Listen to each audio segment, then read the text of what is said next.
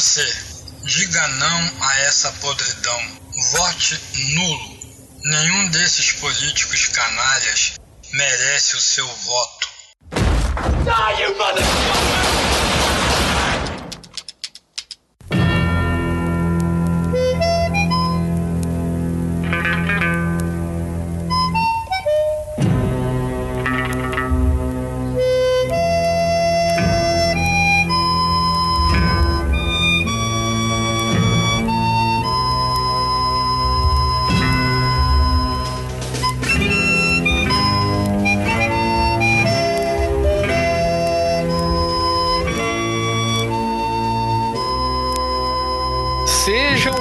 Bem-vindos, pistoleiros e pistoleiras. Esse é o Pistolando número 7, é isso?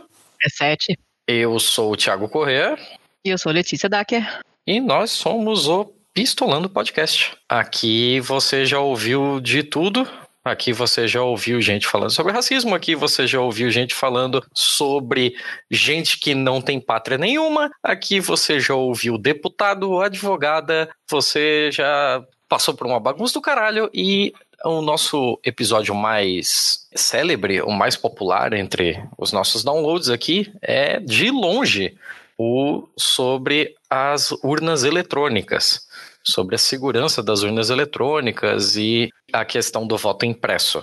Então, a gente viu que o negócio está rendendo, tem muita gente com muita dúvida. A gente conseguiu mais uma pessoa extremamente gabaritada e hoje a gente conversa com o Alexandre Basílio sobre as regras eleitorais. Que diabo é voto branco? Que diabo é voto nulo? O que, que acontece se uma candidatura for impugnada? É, a gente vai descobrir um monte de bagunça e, gente, tem ai, cada cenário aí que. Olha, se se cumprir, a gente tá bem fodido. Quer colocar alguma coisa, dona Letícia? Não, tô pensando que a gente tá bem fodido mesmo. É só o que eu consigo dizer. Não, é, eu fico lembrando que a gente conversou aqui no dia e cacete, assim, um, parece não ter perspectiva. Parece ou não tem mesmo? Eu acho que não tem mesmo, não. Tá feio o negócio. Oh, tá foda, tá foda. Mas vamos parar de enrolar, vamos direto pro episódio? Jo. Então, simbora. Pra se fazer um comício em tempo de eleição, não carece de arrudeio nem dinheiro muito, não. Basta um F4000 ou qualquer meio caminhão, entalado em beco estreito e um bandeirado mal feito cruzando 10 posição.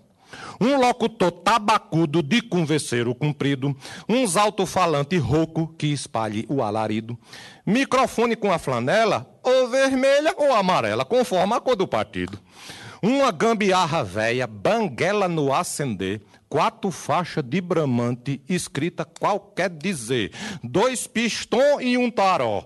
Pode até ficar melhor uma torcida para torcer. Aí é subir para riba, meia dúzia de corruto, quatro babão, cinco puta, uns oito capanga bruto e a cunhar na promessa. E a pisadinha é essa, ó, três promessas por minuto anunciar a chegança do corrupto ganhador, pedir o V da vitória, do dedo dos eleitores e mandar que os vira-lata do bojo da passeata traga o homem no andor protegendo o monossílabo de dedada e beliscão, a cavalo na cacunda, chega o dono da eleição.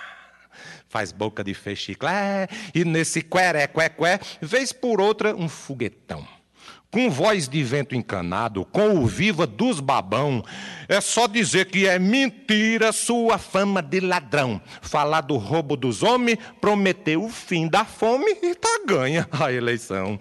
E terminada a campanha, faturada a votação, foda-se povo, pistão, foda-se caminhão, promessa, meta, programa, é só mergulhar na brama e curtir a posição.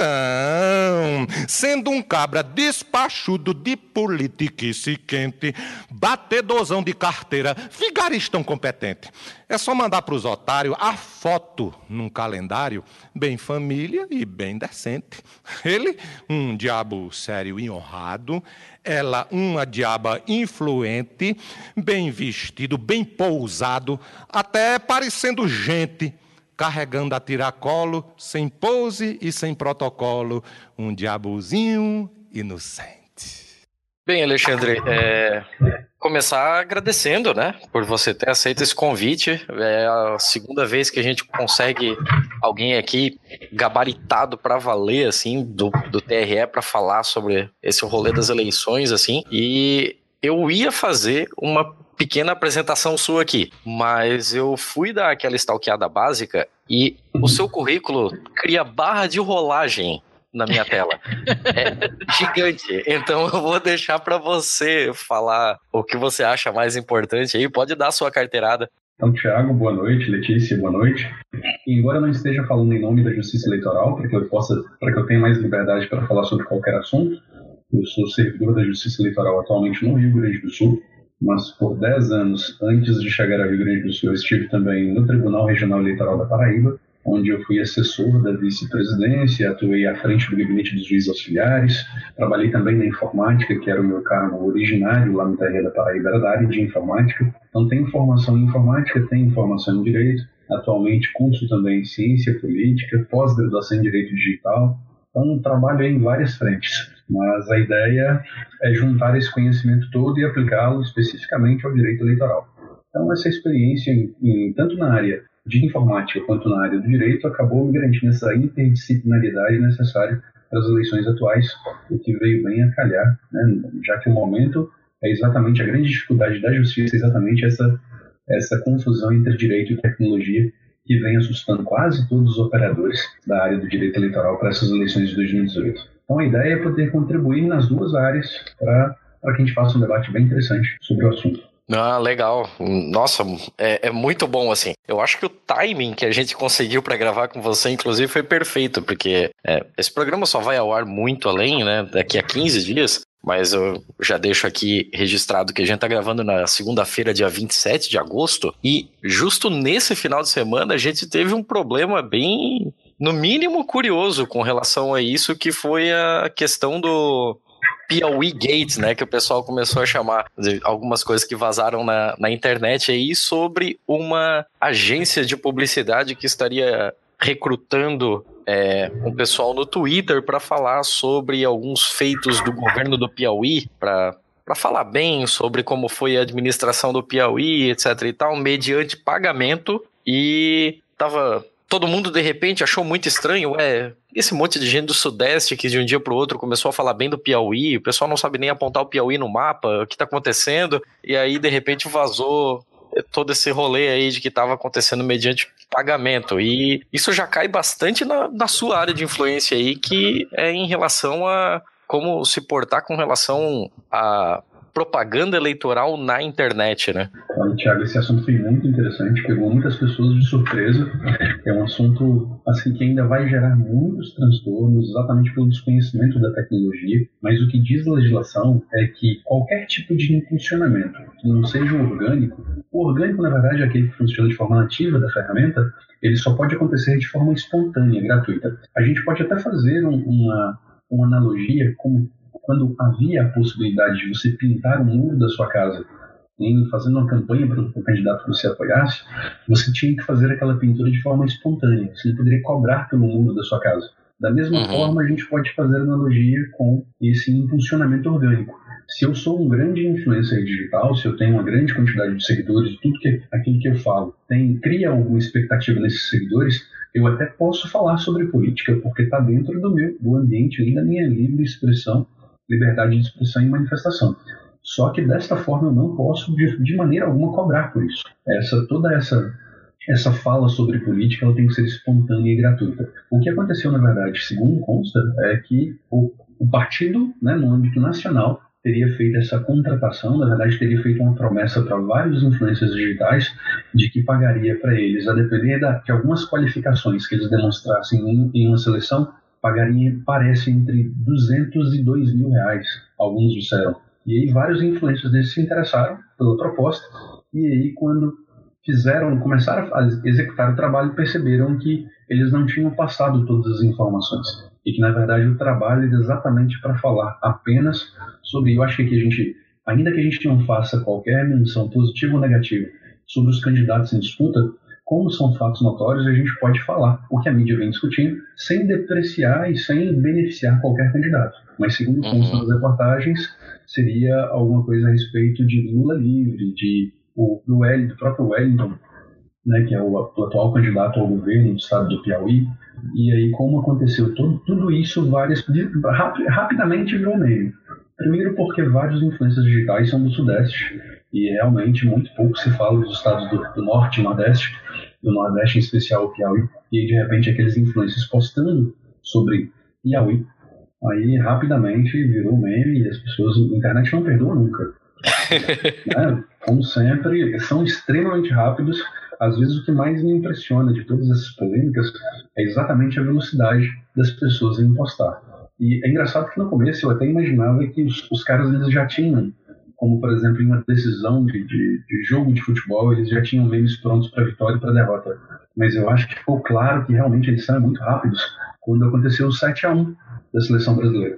Porque é um resultado que ninguém ia prever. Ninguém ia prever e de repente, em questão de 10 minutos, já existiam vários memes pela internet, memes baseados no 7 a 1 então, grandes agências, grandes humoristas, pessoas que vivem por conta de fazer esses memes para movimentar a internet, em questão de minutos já tinham memes a respeito do Piauí, comparando o Piauí com a Arábia Saudita, com outros países, é assim, um negócio impressionante. E eu dou sempre muitas gargalhadas, eu adoro acompanhar essas coisas. Muito interessante. Não, é, isso aí foi sensacional. O pessoal tava colocando foto de Dubai, olha como o Piauí é lindo. isso foi sensacional. Uh, agora, de um ponto de vista prático, assim, a, a justiça eleitoral tá preparada para tratar um caso como esse? Outra coisa que eu queria te perguntar é como é que você faz a diferenciação entre o que é uma militância mesmo, ou o que é mesmo uma, uma propaganda patrocinada dentro de um Facebook, etc., e o que é um material impulsionado? Olha, o que a gente tem, um grande problema, é que o, o próprio legislador ele tem muita dificuldade com relação à tecnologia. Então, o que a gente tem de legislação ainda é muito incipiente. A gente tem pouquíssimas coisas que, pouquíssimas normas que nos permitem fundamentar de forma a punir esse tipo de conduta. Então, as únicas coisas que a gente tem, por exemplo, qual que, é, qual que é a premissa? Que a gente vai partir de qual premissa? Se, por exemplo, tem uma pessoa, um influencer digital que tem, vamos pegar como exemplo uma, um grande, uma grande celebridade brasileira, como Ivete Sangalo, Sabrina Sato, Tata Werneck, e se essas celebridades com milhões de seguidores, se eles quiserem falar sobre política, não há nada na legislação que os proíba, desde que seja de forma gratuita. Então, o que a justiça eleitoral pode fazer é ficar atenta a qualquer tipo de representação que levante a tese de que houve um pagamento. E a grande, a, o grande obstáculo está aí. Se a gente não tem uma representação com provas, né, com realmente garantindo a materialidade de que houve esse ilícito, a, justiça eleitoral não tem muito o que fazer. O que a gente teria que verificar é quem pagou para essa pessoa, de que forma que isso aconteceu, e sendo comprovado que houve o pagamento para que ele falasse sobre política em sua timeline, a gente poderia, sim, tratar da irregularidade prevista na legislação sobre isso, inclusive chegando até ao, ao abuso do uso dos veículos e meios de comunicação, o que poderia gerar até mesmo a cassação do registro ou a perda do diploma caso ele fosse eleito. Então, são questões muito graves, mas o grande problema é a difícil apuração. É muito complicado de você conseguir provar que isso aconteceu, principalmente porque é um acordo entre partes, eles podem passar esses recursos aí de uma forma imperceptível de um para o outro, e a grande questão, o grande obstáculo realmente está na prova. É, mas quando você fala assim do, do impulsionamento, a gente está falando de partidos ou candidatos fazendo esse impulsionamento, certo? Certo, mas olha só, a gente tem duas formas de impulsionamento que a gente precisa deixar claro aí para o nosso ouvinte. O primeiro uhum. impulsionamento é o impulsionamento orgânico.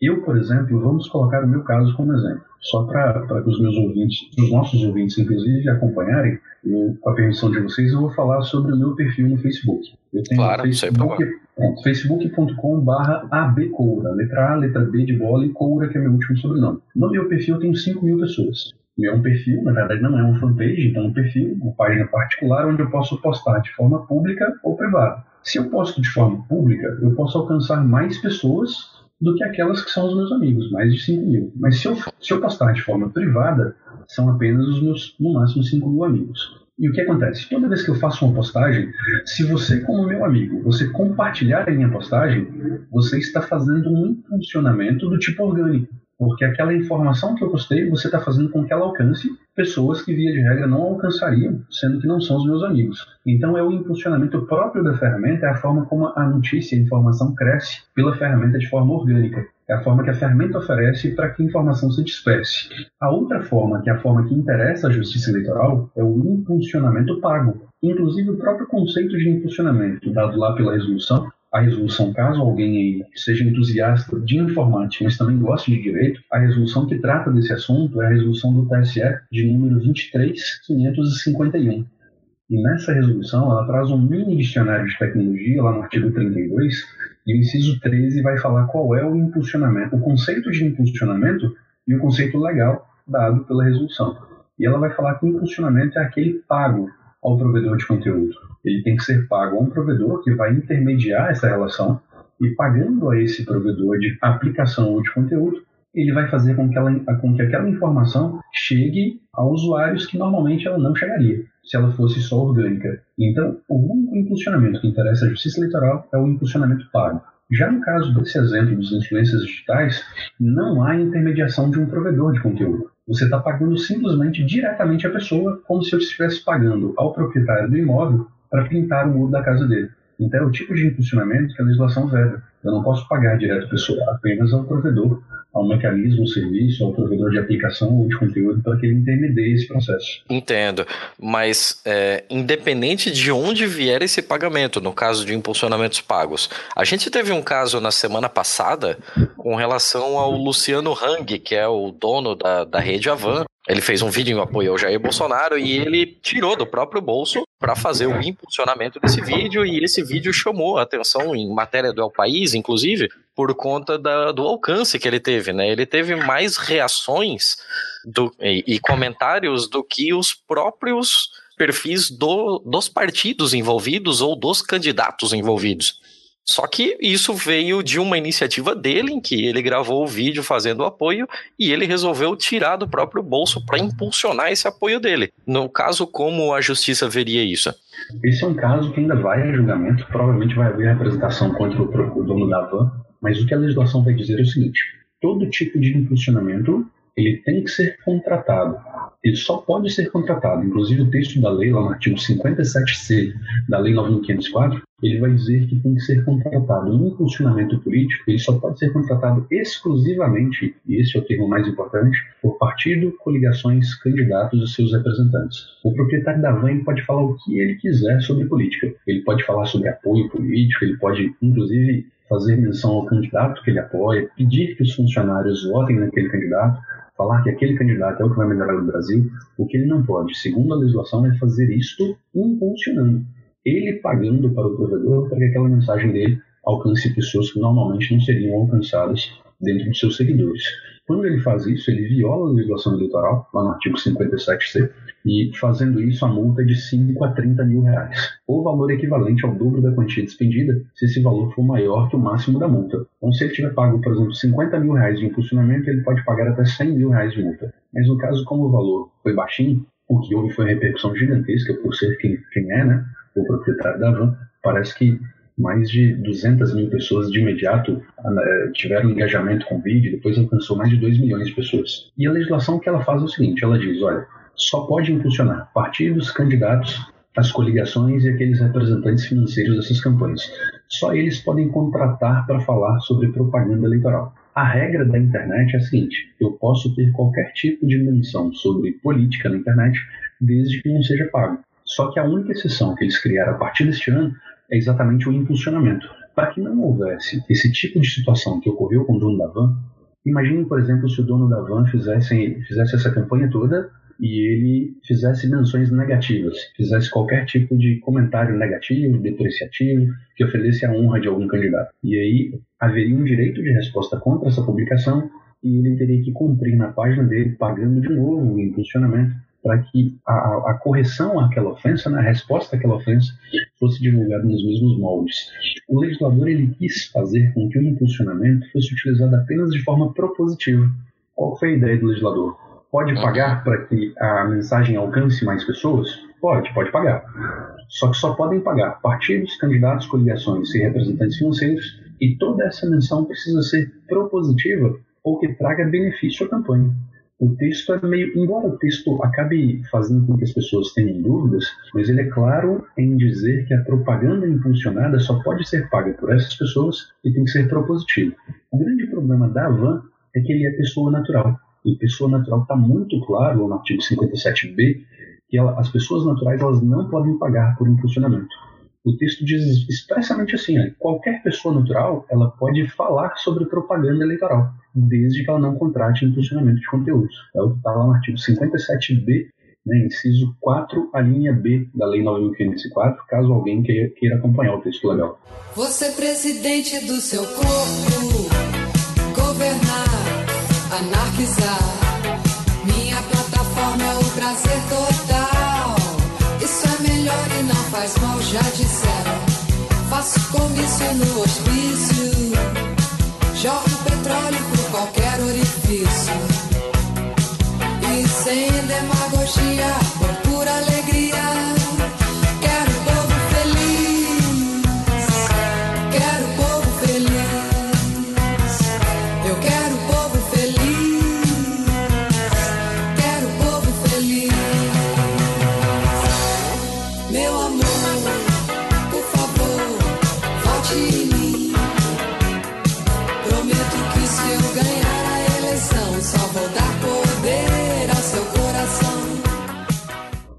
É, mas, Alexandre, me diz uma coisa, num caso desse, assim, como foi esse da, da, da Van, que teve bastante repercussão e tal, mas dá ruim só pra ele, só pro cara da Van, ou o candidato também é responsabilizado e também acaba, enfim, dando, dando ruim pro candidato também?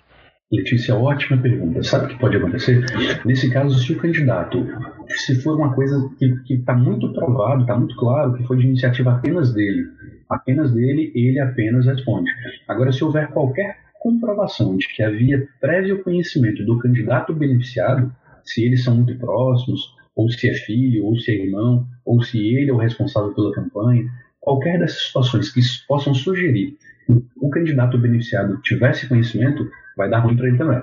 Ele também vai ser alcançado pela decisão, vai pagar a multa também pela irregularidade, e se isso for feito de forma abusiva, de modo a comprovar a gravidade daquele ato, ele pode inclusive ter o, o diploma cassado. Ele pode perder, caso ele seja eleito, ele pode perder o cargo, a depender da gravidade das situações. Ó, interessante. É, só que assim, a grande dificuldade sempre qual é? Questão probatória. Provar, né? Eu, eu preciso provar que aquele candidato beneficiado tinha prévio conhecimento. Ele estava sabendo de tudo e só estava usando o dono da van para poder repercutir a campanha dele. Saquei, saquei.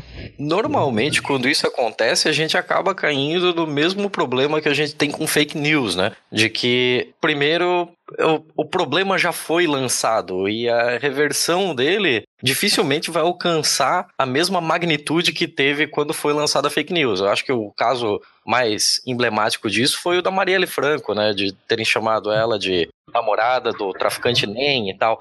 Uh, nesse caso, como o, o, dano é imenso e irreparável, e por mais que você tome ações de fazer as pessoas desmentirem, isso é, tende a não chegar às mesmas pessoas, tende a não ganhar a, mesma alavancagem que ganhou a fake news anterior. Como é que a, o, o, TSE, como é que a Justiça Eleitoral vê esse tipo de caso? Olha, isso é muito interessante porque isso, na verdade, é inerente ao próprio ser humano a gente percebe que as nossas vidas são vidas, se olhar do meu ponto de vista, da minha vida, a sua talvez, da Letícia, a não ser que vocês sejam grandes celebridades, a nossa vida é sempre aquele marasmo, é sempre mais do mesmo. A gente não tem muita novidade no nosso dia a dia. É sempre acordar cedo, ir para o trabalho, e almoça, aquela pausa para almoço, trabalha a tarde toda, volta para casa, quem estuda ainda vai para a faculdade, mas sempre aquelas rotinas assim de trivialidades.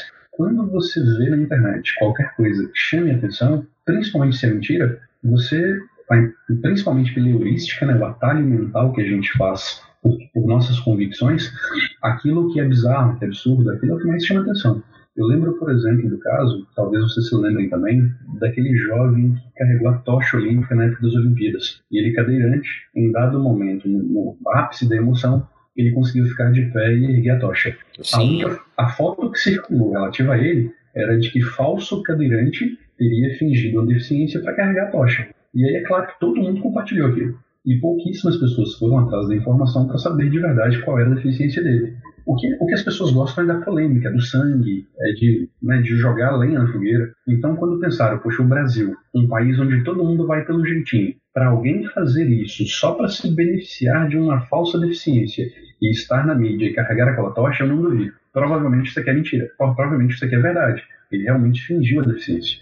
É o que todos pensavam. Eu, na época, fui atrás da informação, e talvez eu e mais uma meia dúzia de pessoas, e quando achei a página dele, ele contando que ele tinha uma deficiência grave no quadril e parece nos joelhos também, e que embora ele conseguisse ficar de pé, ele não conseguia caminhar. Então realmente era deficiente mesmo, não que ele tivesse um problema na coluna vertebral, ele tinha outras deficiências, mas para a internet isso acabou ficando como, como verdade para todo mundo. A mesma coisa acontece no caso da Marielle Franco. Quando eles fazem com toda aquela repercussão a respeito dela ser esposa de um traficante e tudo aquilo, essa notícia é a notícia que chama atenção, que tira as pessoas da vida cotidiana. Poxa, ela estava lá envolvida com tudo aquilo, ela estava no centro daquilo, ela é isso, é aquilo, ela tem um viés de esquerda, só pode gostar de bandidos, e essa era a conotação que deram. Uhum. E quando eles dão essa conotação, as pessoas pela heurística, o atalho mental, se ela é de esquerda, se ela estava ali no meio daquela comunidade, então provavelmente ela é, é verdade que ela seja esposa de alguns traficantes fez o atalho mental que corresponde às suas convicções, você já acredita que é verdade e passa a compartilhar.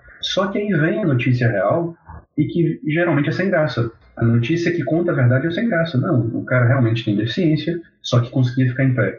Ela, embora estivesse na comunidade, ela não tinha nada a ver com nenhum traficante. Que coisa sem graça, para que, que vai divulgar isso? A mentira é muito mais interessante. E isso faz parte, é inerente ao próprio ser humano. A gente tende a gostar mais da futrica, da mentira, do sangue, das situações sensacionalistas e infelizmente a internet ela deu espaço para isso de forma nunca antes vista, porque uma vez que você compartilha, você soltou aquilo ao vento, dificilmente você consegue juntar os pedaços todos. O que eu mais acho interessante, agora falando um pouco da parte jurídica, é que muitas vezes quando os advogados eles vão pedir a remoção de um conteúdo, eles não pedem segredo de justiça. E sabe o que é mais interessante? É que ao pedir a remoção de um conteúdo, aquilo chama mais atenção ainda. Porque as pessoas se perguntam por que, que ele está querendo remover aquilo. Se ele está querendo remover é porque tem uma coisa interessante. Não sei Ai, se você Nossa, é, uhum, ainda tem essa. É, porque é, a gente gosta de coisa bizarra, né? É aquela velha história. Ninguém vai fazer uma novela, um filme sobre uma vida em que não acontece nada. É, as coisas é, esquisitas, estranhas, suspeitas, é, dramáticas são muito mais interessantes, né? É, esse caso que você falou do, do, do cadeirante, eu me lembro muito claramente, porque rolou uma polêmica no, no, no, grupo da Zumba, do qual eu faço parte, e, esse, e, essa, e essa história rolou, e cara, a, as meninas ficaram revoltadas e tal, não sei o que. Eu falei, gente, calma, respira, entendeu? E aí fui catar a notícia que explicava exatamente o que estava rolando e tal, não sei o que, e joguei no grupo. E, é, mas é impressionante a quantidade de notícia falsa dessa maneira que eu, que eu, que eu recebo nos grupos, né? O meu grupo de família é muito legal, porque somos eu, minha mãe e meu irmão e eles duas são pessoas muito ponderadas e, e, e, razoáveis, então esse tipo de maluquice não aparece. Quando aparece é com a dúvida, pô, será que é isso mesmo e tal. Mas em outros grupos em que, que eu frequento, esse tipo de coisa aparece, assim, mais ou menos uma vez por semana, aparece uma loucura dessas. Uma loucura dessas que volta toda hora, né? não só quando tem eleições, mas quando acontece qualquer tipo de, de, de, grande revolta política e tal, é o famoso comentário dizendo que o Sérgio Moro está pedindo para todo mundo votar nulo, porque aí os candidatos que, sei lá o que das quantas, corruptos não podem se candidatar nas próximas eleições e tananana. Então, explica pra gente, Alexandre, de uma maneira simplesinha, para todo mundo entender direitinho, o que que aconteceria na estranha eventualidade de todo mundo votar nulo, a imensa maioria das pessoas votar nulo ou branco, e explica a diferença pra gente entre voto nulo e branco, porque as pessoas são confusas com relação a isso, e aí ficam propagando essas papagaiadas no WhatsApp. Olha, Letícia, esse tema talvez essa seja a maior de, das fake news de todos os tempos, porque ela de tempos em tempos ela ressurge dos mortos é. e ressuscitam, né? É, ela, eles ressuscitam essa, essa teoria, essa tese, essa discussão, e isso aí, volta e meia, isso retorna em vários grupos da internet. Se você digitar voto nulo lá no Facebook, aparecem várias comunidades. Isso já existia também no Orkut, e hoje em dia até pelas ruas, se você andar pelas ruas de Porto Alegre, você vai ver um adesivozinho dizendo para votar nulo, colado no chão, né, nulo, alguma coisa, e vários adesivos dizendo para você votar nulo. é, até mesmo colados no chão de Porto Alegre. Por várias calçadas por onde eu passei, até fotografei esses dias. Uma grande campanha pelo voto nulo, pela abstenção, pelo voto branco. Isso é muito interessante porque, na verdade, toda a discussão começa com uma fundamentação jurídica quem tiver curiosidade, eu sempre quero citar os artigos para que a pessoa não imagine que a gente está conversando aqui falando, tirando da cabeça algumas informações. Então, só para não gerar fake news, vamos citar a fonte. Quem quiser, quem tiver interesse, dê uma olhada aí, abre aí no Google Código Eleitoral, artigo 224 do Código Eleitoral. O artigo 224 é muito interessante porque, topologicamente, dentro da estrutura do Código Eleitoral, ele está falando de nulidades, desculpa, nulidades do voto. Só que essas nulidades uhum. que ele está falando do voto, ele não está falando das nulidades de votar nulo na urna eletrônica. Ele está falando da seguinte situação: um candidato recebeu todos os votos na urna, seja de lona, seja eletrônica. Quando ele recebe esses votos, há uma impugnação ou aquela candidatura dele ou a uma situação de inelegibilidade contra ele.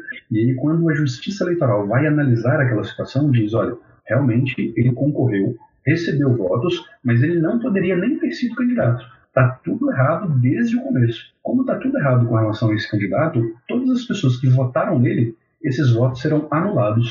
E aí, o artigo 224, lá no parágrafo 3, ele dizia o seguinte: quando nessa situação de Justiça Eleitoral entender que todos os votos da pessoa são nulos, se ao decretar a nulidade desses votos, esses votos representarem mais de 50% do total de votos daquela eleição majoritária para prefeito, governador ou presidente, nesse caso a gente vai ter que fazer novas eleições. Se aquele candidato que ganhou, vamos imaginar uma prefeitura, uma cidade onde tinha quatro candidatos concorrendo e como a cidade é pequena, ela não tivesse segundo turno. Aí vamos imaginar que o primeiro colocado alcançou 35%, o segundo colocado 30% e os outros dois o restante dos votos. Como nesse caso esse primeiro colocado, que é contra quem houve a ação, e a Justiça Eleitoral considerou os votos dele anulados, nulos, anulou os votos dele, 35% é menor que mais de 50%, menor que 51%, para a gente exemplificar. Então, nesse caso, assumiria o segundo lugar. Então a gente tem duas situações.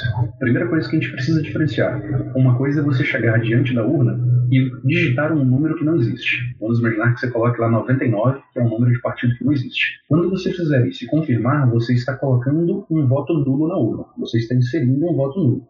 Outra, uhum. coisa, outra coisa absolutamente diferente é um candidato que sofre uma ação qualquer essa ação é julgada pela Justiça Eleitoral e a Justiça Eleitoral considera aquele sujeito inapto para concorrer, para representar as pessoas. Se esse julgamento acontecer depois das eleições, a Justiça Eleitoral diz o seguinte: como ele estava inapto a concorrer, os votos dele são nulos.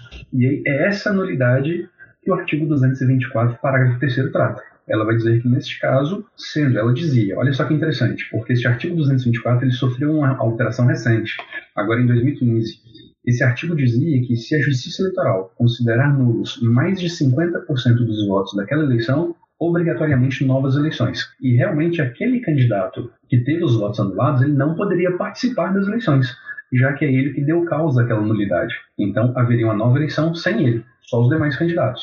E agora, com essa alteração que houve pela 13165, vai dizer o seguinte: indiferente do percentual de nulidade, sempre haverá novas eleições. Mas por que eles alteraram? Porque quando havia a necessidade de novas eleições com apenas 50%, mais de 50%, aí acontecia o seguinte: nos casos em que aquele que teve os votos anulados não alcançasse 50%, havia uma luta gigantesca do segundo lugar para tirar o primeiro lugar. A gente, acontecia o que a gente chama na justiça eleitoral de terceiro turno. A seguinte situação: acontecia a eleição, prefeitura pequena, primeiro colocado com 35%, segundo colocado com 30%. O segundo colocado com 30% se sentia injustiçado porque perdeu, e sempre o perdedor cria vários argumentos para ter sido derrotado, uhum. e aí ele propunha uma ação contra o primeiro lugar, tentando anular os votos desse primeiro lugar. Porque caso anulasse os votos do primeiro, ele era, ele era alçado ao poder. Ele viraria o titular, já que ele era o segundo colocado. Para evitar esse problema, a legislação foi alterada e disse que, seja com 30%, seja com 50%, se a Justiça Eleitoral considerou nulos os votos, sempre tem que haver novas eleições. Aposto que o Brasil liquida as contas lá fora. Aposto que o FMI dá um fora. Que a chance de virar essa balança é agora. Eu chego lá, porque eu sou maluco. Eu sou maluco. É, eu sou aquele que na eleição passada acreditou Vejo todo mundo trabalhando contente e no final do mês com um salário decente. Aposto que eu ainda voto pra presidente. Eu chego lá porque eu sou maluco. Eu sou maluco. É, eu sou aquele que na eleição passada acreditou em tudo. Então, o 224, por uma falha na redação, quando ele diz que serão considerados, né, haverá necessidade de nova eleição se houver mais de 50% dos votos nulos, as pessoas acabaram entendendo. Inclusive, isso já aconteceu até mesmo pelos juízes, até mesmo a Justiça Eleitoral já entendeu dessa forma no passado. Eles somavam, inclusive, esses votos anulados com os votos brancos para poder considerar isso e obrigar novas eleições. Só que, com a evolução, da interpretação, eles entenderam que, uma vez que topologicamente, dentro do Código Eleitoral, o artigo 224 está localizado numa área que fala sobre nulidades consideradas pela Justiça Eleitoral, eles passaram a entender que essa nulidade não tem nada a ver com o voto nulo da urna. Então, só respondendo a pergunta da Letícia, o que é voto nulo, o que é voto branco hoje em dia?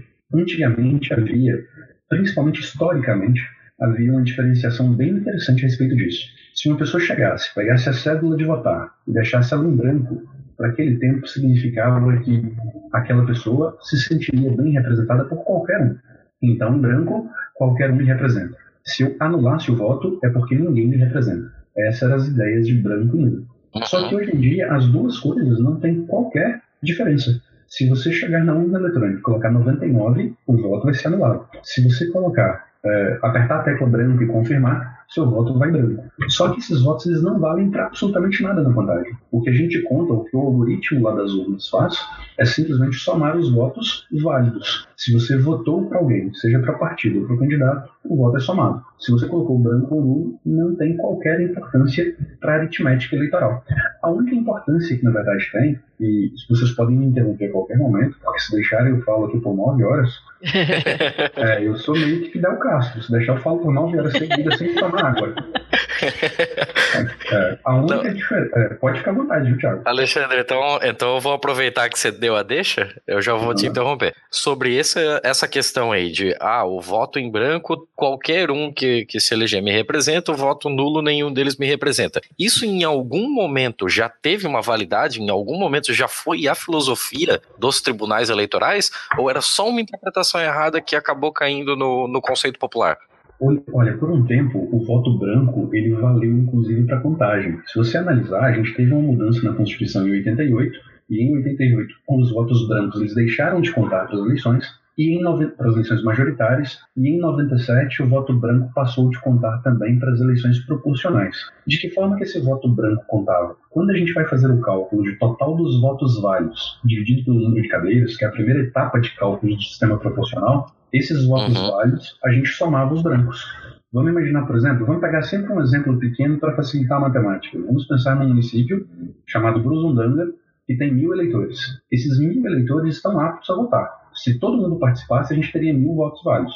Só que é utopia. Geralmente, alguns estão viajando, estão doentes, então sempre tem alguém ausente e tem aqueles que se revoltam contra o sistema e querem votar em branco ou nulo. Então, no Brasil hoje, estatisticamente, em torno de 20 a 25% das pessoas votam branco, nulo e se abstêm. Mais ou menos isso. Esses 25 a 30% eles não contam para nada. Os, os votos que vão valer são aqueles que realmente escolheram. Nesse caso da eleição de mil pessoas, mil eleitores, a gente teria 700 votos válidos.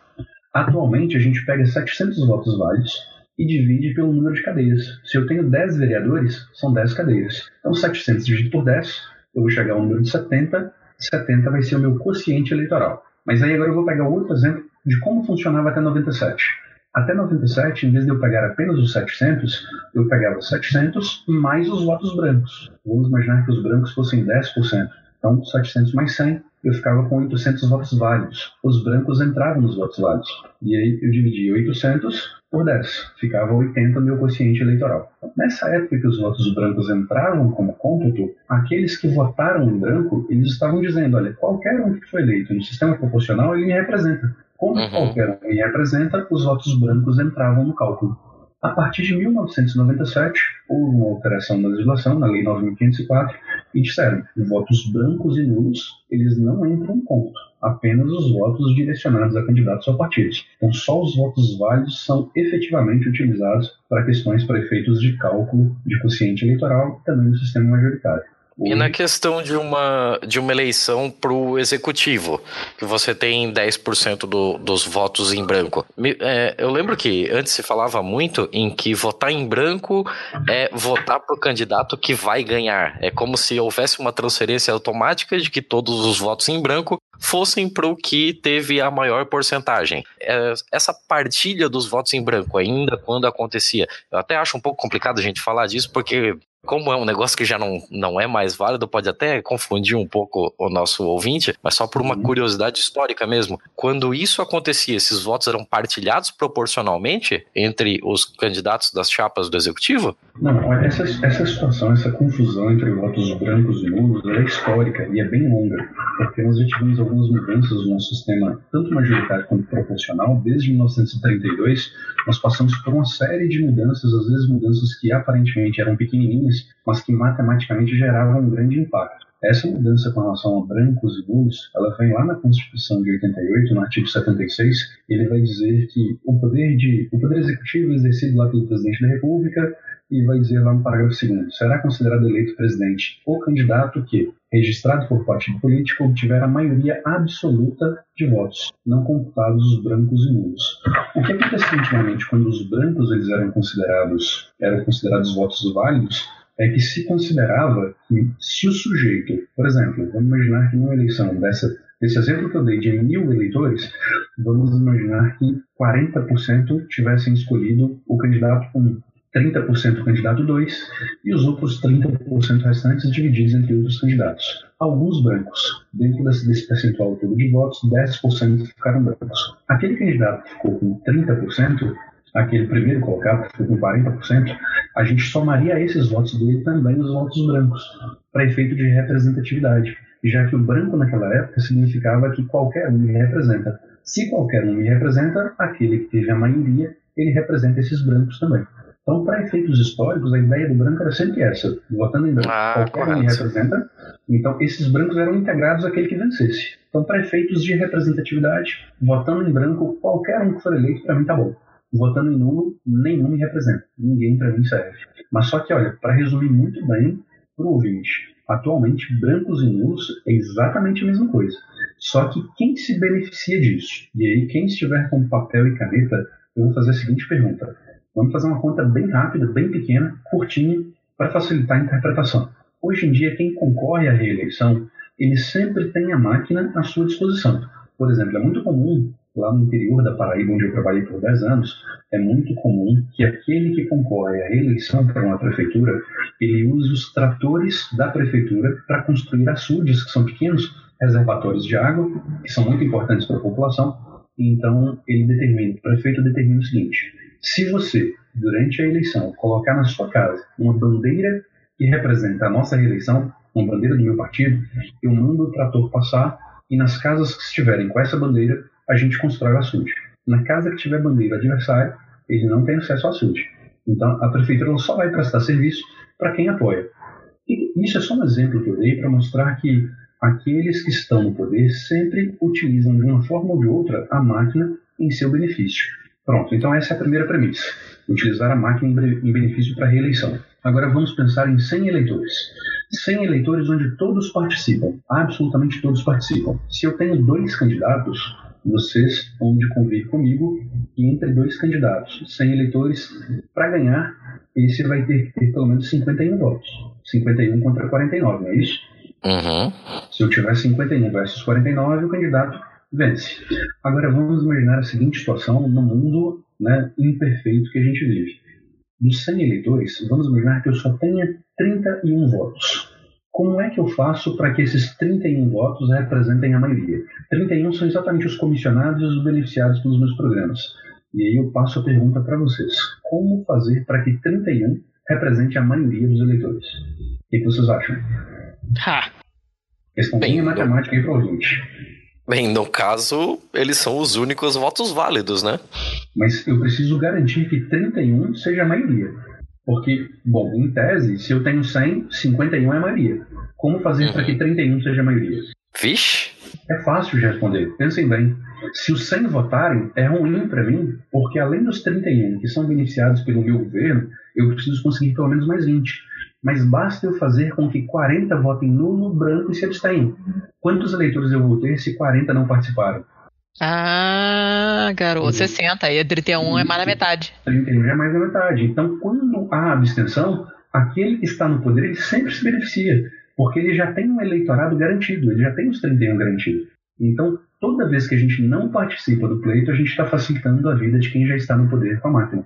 Porque aquele que está no poder, ele tem sempre um eleitorado, mesmo que pequeno, mas o eleitorado é garantido. Mas se numa situação muito exagerada, a gente não tivesse ninguém da população participando, aquele que tivesse a maior família ganharia. Porque para a gente não interessa quantos votos vão, vão realmente estar na urna eletrônica. O que interessa é a maioria.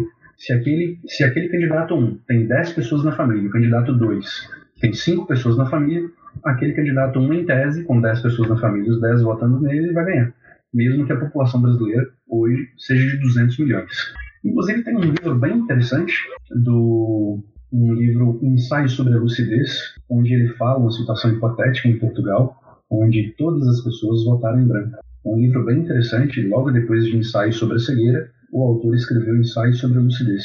Um autor uhum. português muito famoso, e o livro é interessante, claro que é uma, é uma crônica a respeito de uma situação hipotética, mas no Brasil, se houvesse uma situação como aconteceu, nesse caso, o ensaio sobre a lucidez, no Brasil, se acontecesse isso, em vez de preocupados como ocorreu na crônica, os políticos eles ficariam muito felizes.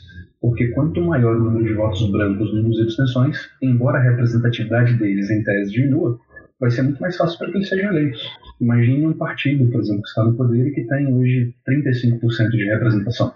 Se as pessoas que não gostam de política disserem, olha, política não me representa, é coisa de bandido, eu não gosto disso, não adianta de nada, a minha participação não conta, isso para eles é uma maravilha. Isso é tão sério, tão sério que para vocês terem ideia, em algumas comunidades no Rio de Janeiro, em vez de determinar que a pessoa vote no candidato X, eles fazem o contrário. Eles determinam que as pessoas não saiam para votar. Eles querem a abstenção. Porque com a abstenção dessas pessoas, já sabendo que o outro candidato tem um número X garantido, basta eu determinar a abstenção para que a gente chegue exatamente no exemplo que eu dei. Se apenas 60 participam, apenas 60% participam, e eu já tenho 31, basta eu fazer com que 40% não participe e eu estou garantido. Serei eleito. Caramba, então, cara. É, então no fim das contas, o que estava lá para ser um voto de protesto e conseguir fazer uma reclamação, em, de certa forma, contra o sistema eleitoral, acaba virando uma manutenção do status quo. Olha, isso é a melhor situação possível para o candidato que quer se reeleger, principalmente para o majoritário. Aquele que está no poder, a melhor situação possível é aumentar o número de votos brancos nos abstenções. E eu não me surpreenderia se houvesse a comprovação de que alguns partidos eles colaboram na proliferação dessa informação dessa grande fake news, que é caso vote nulo, né, mais de 50% nulo, novas eleições por outros candidatos. Eu não me surpreenderia se tivesse a participação de grandes partidos em torno disso para que se beneficie. Caramba, gente, olha, tô, tô feliz com a minha decisão, que foi, na verdade, foi pilha do meu irmão é, da gente ir ao Rio votar, porque eu e o meu irmão e minha mãe somos claramente do Rio de Janeiro e nós estamos morando aqui em Curitiba já há algum tempo. E a gente estava pensando, pô, sei lá, vou votar em trânsito aqui em Curitiba e tal, não sei o que. E hoje, a gente conversando mais uma vez no almoço sobre isso, o meu irmão, tava, a gente estava comentando sobre os candidatos e tal, e a gente chegou à conclusão que aqui no Paraná não tem ninguém pavoroso, que nem a gente tem no Rio, que só tem candidato pavoroso praticamente, né? E então a gente decidiu é, que nós três vamos pro Rio para votar lá, porque lá eles precisam do nosso voto, porque é, a abstenção no Rio é, é, costuma ser sempre muito alta, domingo de sol, então não vai ninguém votar, feriadão não vai ninguém votar, aquelas coisas, né? Então tô, estou feliz da nossa decisão da gente encarar a viagemzinha para ir lá votar, para ver se muda alguma coisa. Mas é uma coisa sempre boa de saber essa, essa dúvida do, do, do branco e do nulo é uma coisa antiga, né? Uma dúvida antiga e essa coisa do voto de protesto e, tal. Alexandre, você tinha falado de, de impugnação de chapa e tudo mais. Quando acontece uma coisa dessa, quando uma chapa é impugnada e você precisa fazer uma outra votação, essa chapa que foi impugnada, ela pode indicar uma outra pessoa ou ela fica fora? do pleito, assim. E os outros partidos também podem ou devem trocar os candidatos? Como é que fica isso? Olha, isso na verdade vai depender muito da situação. Vamos imaginar, por exemplo, que o candidato 1 e seu vice é que foram alvo da impugnação. Só que o problema todo que fez com que a chapa desse candidato 1 caísse era um problema do titular. Eu vou dar um exemplo. Candidato a governador do estado de Minas Gerais, né, João. Ele tem um vice chamado Pedro. O João, ele tinha sofrido uma condenação e estava cumprindo, ele tinha acabado de cumprir pena. E a lei vai dizer que aquele que cumpriu pena por crime cometido, ele fica inelegível até oito anos depois do cumprimento da pena. Então, ainda assim, ele insistiu em apresentar o registro de candidatura, concorreu, a legislação deixa que mesmo esse registro impugnado, ele realize todos os atos de campanha, então ele concorreu à eleição. Muitas pessoas gostavam daquela, daquelas ideias que ele defendia e as pessoas o elegeram. Só que, é claro, ele já tinha várias impugnações, o Ministério Público representou, outros candidatos adversários representaram, só que a Justiça Eleitoral não conseguiu julgar a tempo. Logo em seguida, terminada a eleição, vem a Justiça Eleitoral e diga, realmente, transita em julgado a Justiça Eleitoral dizendo, realmente ele não poderia ter concorrido porque ele estava inelegível. Nesse caso, quem estava inelegível era o João, o titular. E já o outro, Pedro, que era o vice, não tinha nenhum problema. Então, se houver uma nova eleição, o Pedro poderia continuar nessa chapa, inclusive como titular e conseguindo um outro vice. Agora o João, que era a razão para aquela impugnação, ele já não poderia concorrer de novo. Ele estaria fora das eleições, das próximas eleições. Se acontecer, por exemplo, exatamente essa situação, vamos imaginar uma situação hipotética onde o presidente Lula seja eleito. Ele consiga manter o seu nome na urna, vá para um recurso extraordinário no STF e ele consiga ser eleito para as eleições agora de 2018. Se no final ao transitar em julgado lá no STF, a gente já tiver passado de 1 de janeiro de 2019, data já da posse, e o STF bater o martelo e disser, não, realmente ele é inelegível, não tem para onde correr, transitou em julgado, não cabe mais nenhum recurso. Então, aquelas eleições lá, todo mundo que votou no presidente, né, no, então presidente eleito das eleições de 2018, o tal presidente Lula, todos que votaram terão um voto anulado. Nesse caso, indiferente do percentual, novas eleições.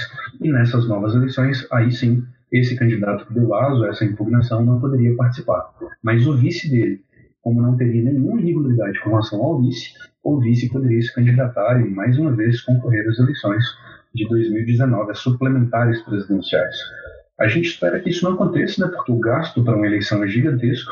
A gente espera que a situação do presidente se resolva para no máximo de setembro, 18, 19 de setembro, porque seria um problema, realmente um problema gigantesco para a democracia mesmo porque imagina quantas pessoas poderiam ficar revoltadas com a decisão da justiça de dizer que ele não poderia ser eleito, sendo que ele obteve a maioria dos votos da população. Então seria uma tragédia democrática para o país se isso acontecesse, se a justiça, não conseguisse julgar esse pedido de registro a tempo. Seria realmente um grande problema para 2019. Luiz Inácio falou, Luiz Inácio avisou. Luiz Inácio falou, Luiz Inácio avisou. Luiz Inácio falou, Luiz Inácio avisou. Luiz Inácio falou, Luiz Inácio avisou. Eles ficaram ofendidos com a afirmação que reflete na verdade o sentimento da nação. É lobby, é conchavo, é propina, é jeton. Variações do mesmo tema sem sair do tom. Brasília é uma ilha, eu falo porque eu sei. Uma cidade que fabrica sua própria lei, onde se vive mais ou menos como na Disneylandia. Se essa palhaçada fosse na Cinelândia, ia juntar muita gente pra pegar na saída, fazer justiça uma vez na vida. Mas com relação às outras chapas, elas não precisariam mudar nada nada. Agora depende do que elas querem. Talvez elas tenham percebido, percebido, por exemplo, que elas não tiveram votações expressivas. Então eles poderiam recompor, fazer uma composição com, né, com se coligar entre duas delas para somar aqueles votos. Eles teriam, na verdade, um laboratório para verificar. Olha, nós tivemos nas de 2018 25% e a gente ficou lá embaixo. Então por que, que a gente não coliga, pega o apoio do parceiro e tal, muda essa chapa, pega o vice de um, titular de outro, monta uma chapa grande faz essa coligação e lança uma campanha nova para suplementar. É uma segunda chance que a gente tem. Certo, é literalmente uma nova eleição, não é um refazimento da eleição anterior, é fazer tudo do zero, poder compor novas coligações. Se eu coloquei um cara ali que não era tão carismático, não virou tantos votos quanto eu esperava, eu posso trocar a chapa inteira Tiago, perfeito, exatamente isso. É uma nova chance. É. Nova eleição zerinho, começando do zero com tudo, com propaganda. Nossa, com... teste de estratégia, né? Para ver se a estratégia funcionou e depois rearranjar tudo. É, é Só que, É do coração pra gente, na verdade, porque imagina a gente passando por isso ano que vem. Ia, ia ser Tá maluco, Thiago. Nem dá ideia, não, pelo amor de Deus. Não, e por, outro lado, e por outro lado também um gasto gigantesco, porque o gasto de uma eleição é altíssimo, altíssimo, altíssimo. Desde as horas que os servidores trabalham, as horas extras dos servidores, até o custo de preparação das urnas, a mobilização. Vocês não fazem ideia do exército de pessoas que atuam nas eleições para fazer com que aquela urna chegue até lá, esse voto seja computado e volte né, com, todas as suas, com todas as suas garantias para ser contabilizado pela Justiça Eleitoral e sair o resultado em menos de 3, 4 horas depois. Muitas vezes já tem resultado em várias localidades. Mas o fechamento, no máximo, em 5 horas depois do encerramento, a gente já tem o fechamento. Para que isso aconteça, é um, um exército de pessoas trabalhando e um custo gigantesco. Muito alto esse custo. Se a gente tivesse que passar por isso mais uma vez em 2019, é o contribuinte que banca. Hoje, para vocês terem ideia, esse novo Fundo Especial de Financiamento de Campanhas fazendo a divisão entre o valor distribuído, o valor total distribuído, e o número de eleitores que a gente tem no Brasil, daria alguma coisa em torno de 18 reais por pessoa só para bancar as eleições de 2018. É. Alexandre, e se esse processo acontece, é, esse processo que você descreveu agora, acontecesse entre o período pós-segundo turno, porém antes da diplomação do pessoal que foi eleito? Seria um procedimento diferente? Porque você falou ali que depois de 1 de janeiro, como seria esse procedimento se fosse antes de 1 de janeiro? Interessantíssima sua pergunta, porque se acontece, por exemplo, vamos imaginar que a gente já tem o resultado do primeiro turno e vai presidente Lula com o segundo colocado, presidente Bolsonaro versus presidente Lula, os dois presidenciáveis já vencedores do primeiro turno, Bolsonaro e Lula, como é o que as pesquisas aí estão dizendo. E aí, no intervalo entre primeiro e segundo, vem o trânsito em julgado, dizendo que realmente o Lula não pode concorrer. Nesse caso, embora a gente tenha raríssimas situações assim, ficaria o segundo e o terceiro concorrendo no segundo turno. E não seria necessária uma nova eleição. Não. Do primeiro para o segundo, a gente teria, colocaria o segundo colocado, que seria Bolsonaro, e vamos, assim, a título de exemplo, de acordo com as pesquisas atuais, colocar, por exemplo, ficaria Bolsonaro e Marina Silva. Uhum. E se for pós segundo turno, mas pré-diplomação? Pós segundo turno, mas pré-diplomação, de qualquer forma, o segundo colocado não assume. Sempre novas eleições. Correto. Caramba, que Caramba. mão, que mão de obra dos infernos. É exatamente o que está previsto no artigo 224, parágrafo 3 com a redação dada pela Lei 13165 de 2015. Em qualquer situação, foi cassado o primeiro colocado, pós segundo turno, sempre novas eleições. E aí, interinamente, assumiria o presidente da Câmara, assumiria a presidência. Hum, Nós já tivemos casos próximos disso em eleições de executivo municipal? Recentes, assim? Olha, a gente tem muitas situações assim, muitas, mas muitas mesmo. Em municípios, pelo Brasil todo, pela quantidade de municípios que nós temos, vira e mexe acontecem situações assim. O sujeito ele não pode assumir e entra o segundo colocado, entra na verdade, não, não entra mais o segundo colocado, fica o presidente da Câmara assumindo temporariamente até que ocorram novas eleições. Então, inclusive, alguns estados a gente teve novas eleições recentemente, exatamente por essa nova regra. Se vocês pegarem, por exemplo, Manaus, né, no estado da Amazônia, a gente teve uma eleição suplementar, a gente teve agora recente em Palmas, no Uhum. governo Tocantins, e eleições onde a abstenção nulos e brancos foi praticamente 50% nesses dois locais. As caraca. pessoas- e as pessoas, mais uma vez, desacreditadas da política, em vez de ter um comportamento ativo, conhecer um pouco mais, eles acabam fazendo o contrário, se distanciam, facilitando ainda mais para aqueles que têm poder econômico e já têm prestígio de poder, eles acabam, acabam se reelegendo. Então são situações que, antes de tudo, antes de reformas eleitorais, antes de qualquer coisa, a gente precisa trabalhar a educação do eleitorado. Vocês podem pegar, você ouvinte, você Thiago, você Letícia, vocês podem pegar a pessoa que vocês têm como referência de educação, de preparo, de formação intelectual e perguntar que ele te explique como funciona nosso sistema proporcional. Mesmo Ah, essa não sabe. Ninguém sabe. saber. Só para vocês terem ideia, tem um caso que eu sempre conto nas palestras, que em 2012, eu ouvindo rádio da Paraíba,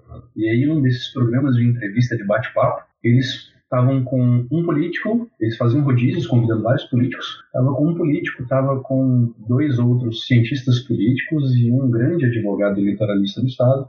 Em dado momento abriram para perguntas dos ouvintes e um ouvinte ligou perguntando: Olha, eu queria que você contasse para gente, tem essa situação do Enéas, do Tiririca, como é que funciona esse negócio de votar no Tiririca e acabar elegendo um monte de gente? Como é que funciona esse sistema proporcional? Não dá para você explicar de uma forma bem simples para gente? E o advogado, o radialista, né, que comandava o programa, falou, olha, inclusive é muito interessante porque é uma dúvida nossa aqui também. A gente queria aproveitar o senhor aí como notório conhecedor da legislação eleitoral, um dos maiores advogados poentes aqui do eleitoral do Estado. Queria que o senhor explicasse pra gente. E o advogado meio que constrangido é, tem umas operações matemáticas para fazer os cálculos, mas realmente é bem complicado. E o radialista insistiu, não, mas eu queria que você explicasse para ele.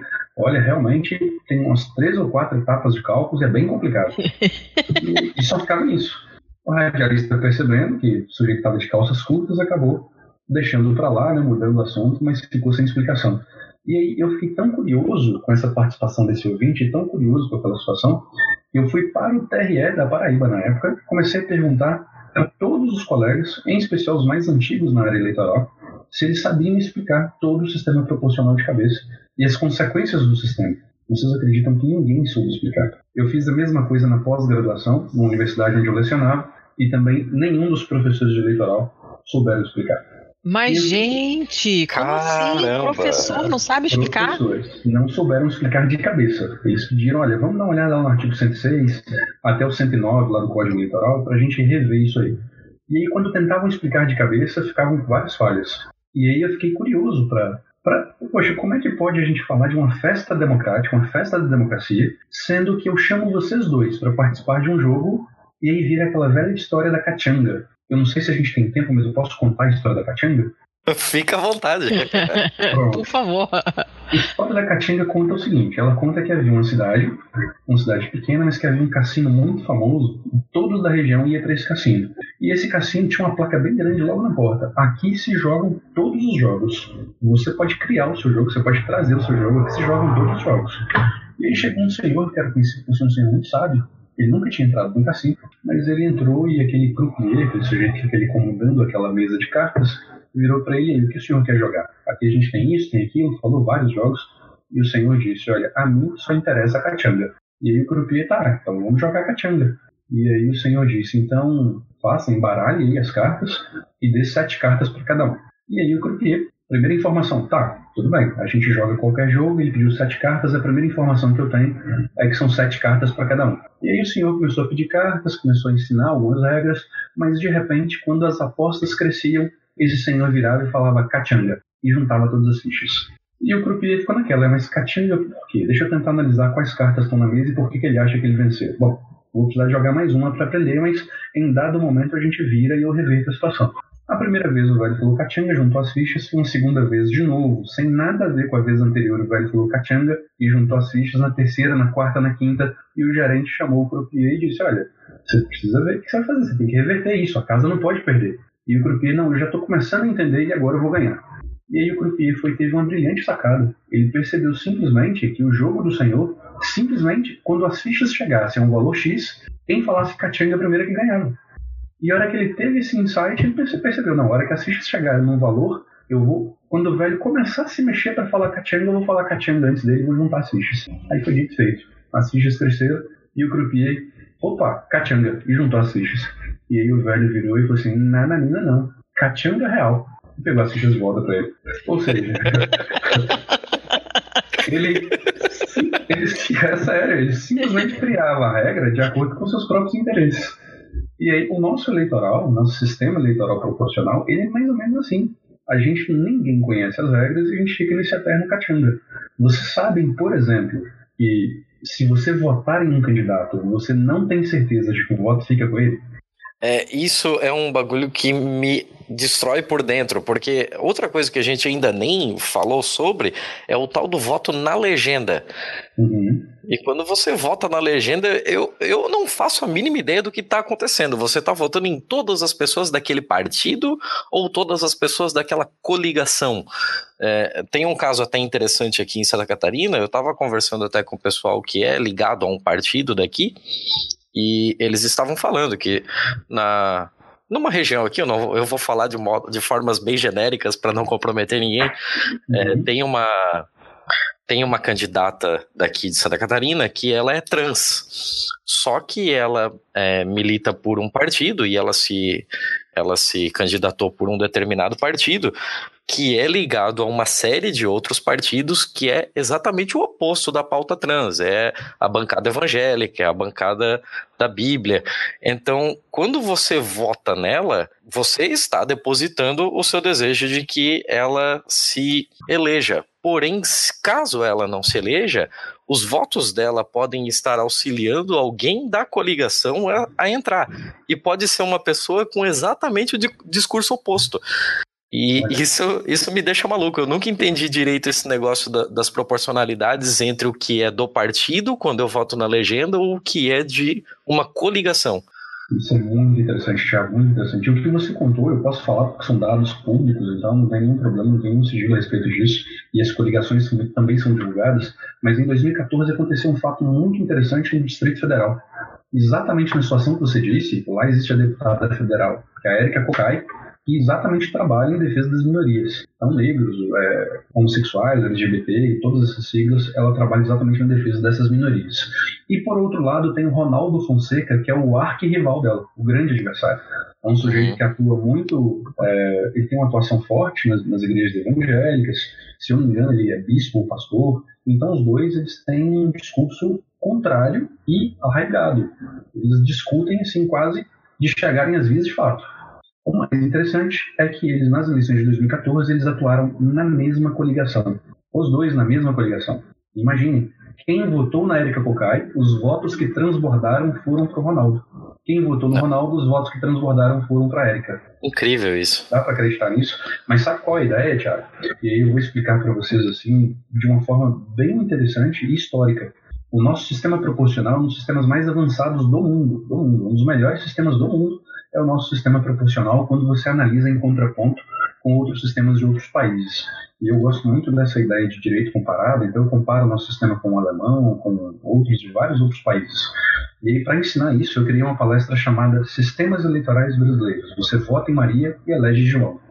Exatamente para uhum. explicar os problemas do sistema. Só que a ideia do sistema principal era que lá no começo, em 32, quando pensaram no sistema, na verdade, ele começa em 1913 aqui no Rio Grande do Sul, com a lei do Borges de Medeiros, mas em 1932, quando ele vai para o nosso primeiro código eleitoral, a ideia era a seguinte: você não vai escolher candidatos, você vai escolher, no primeiro lugar, a ideologia que te representa.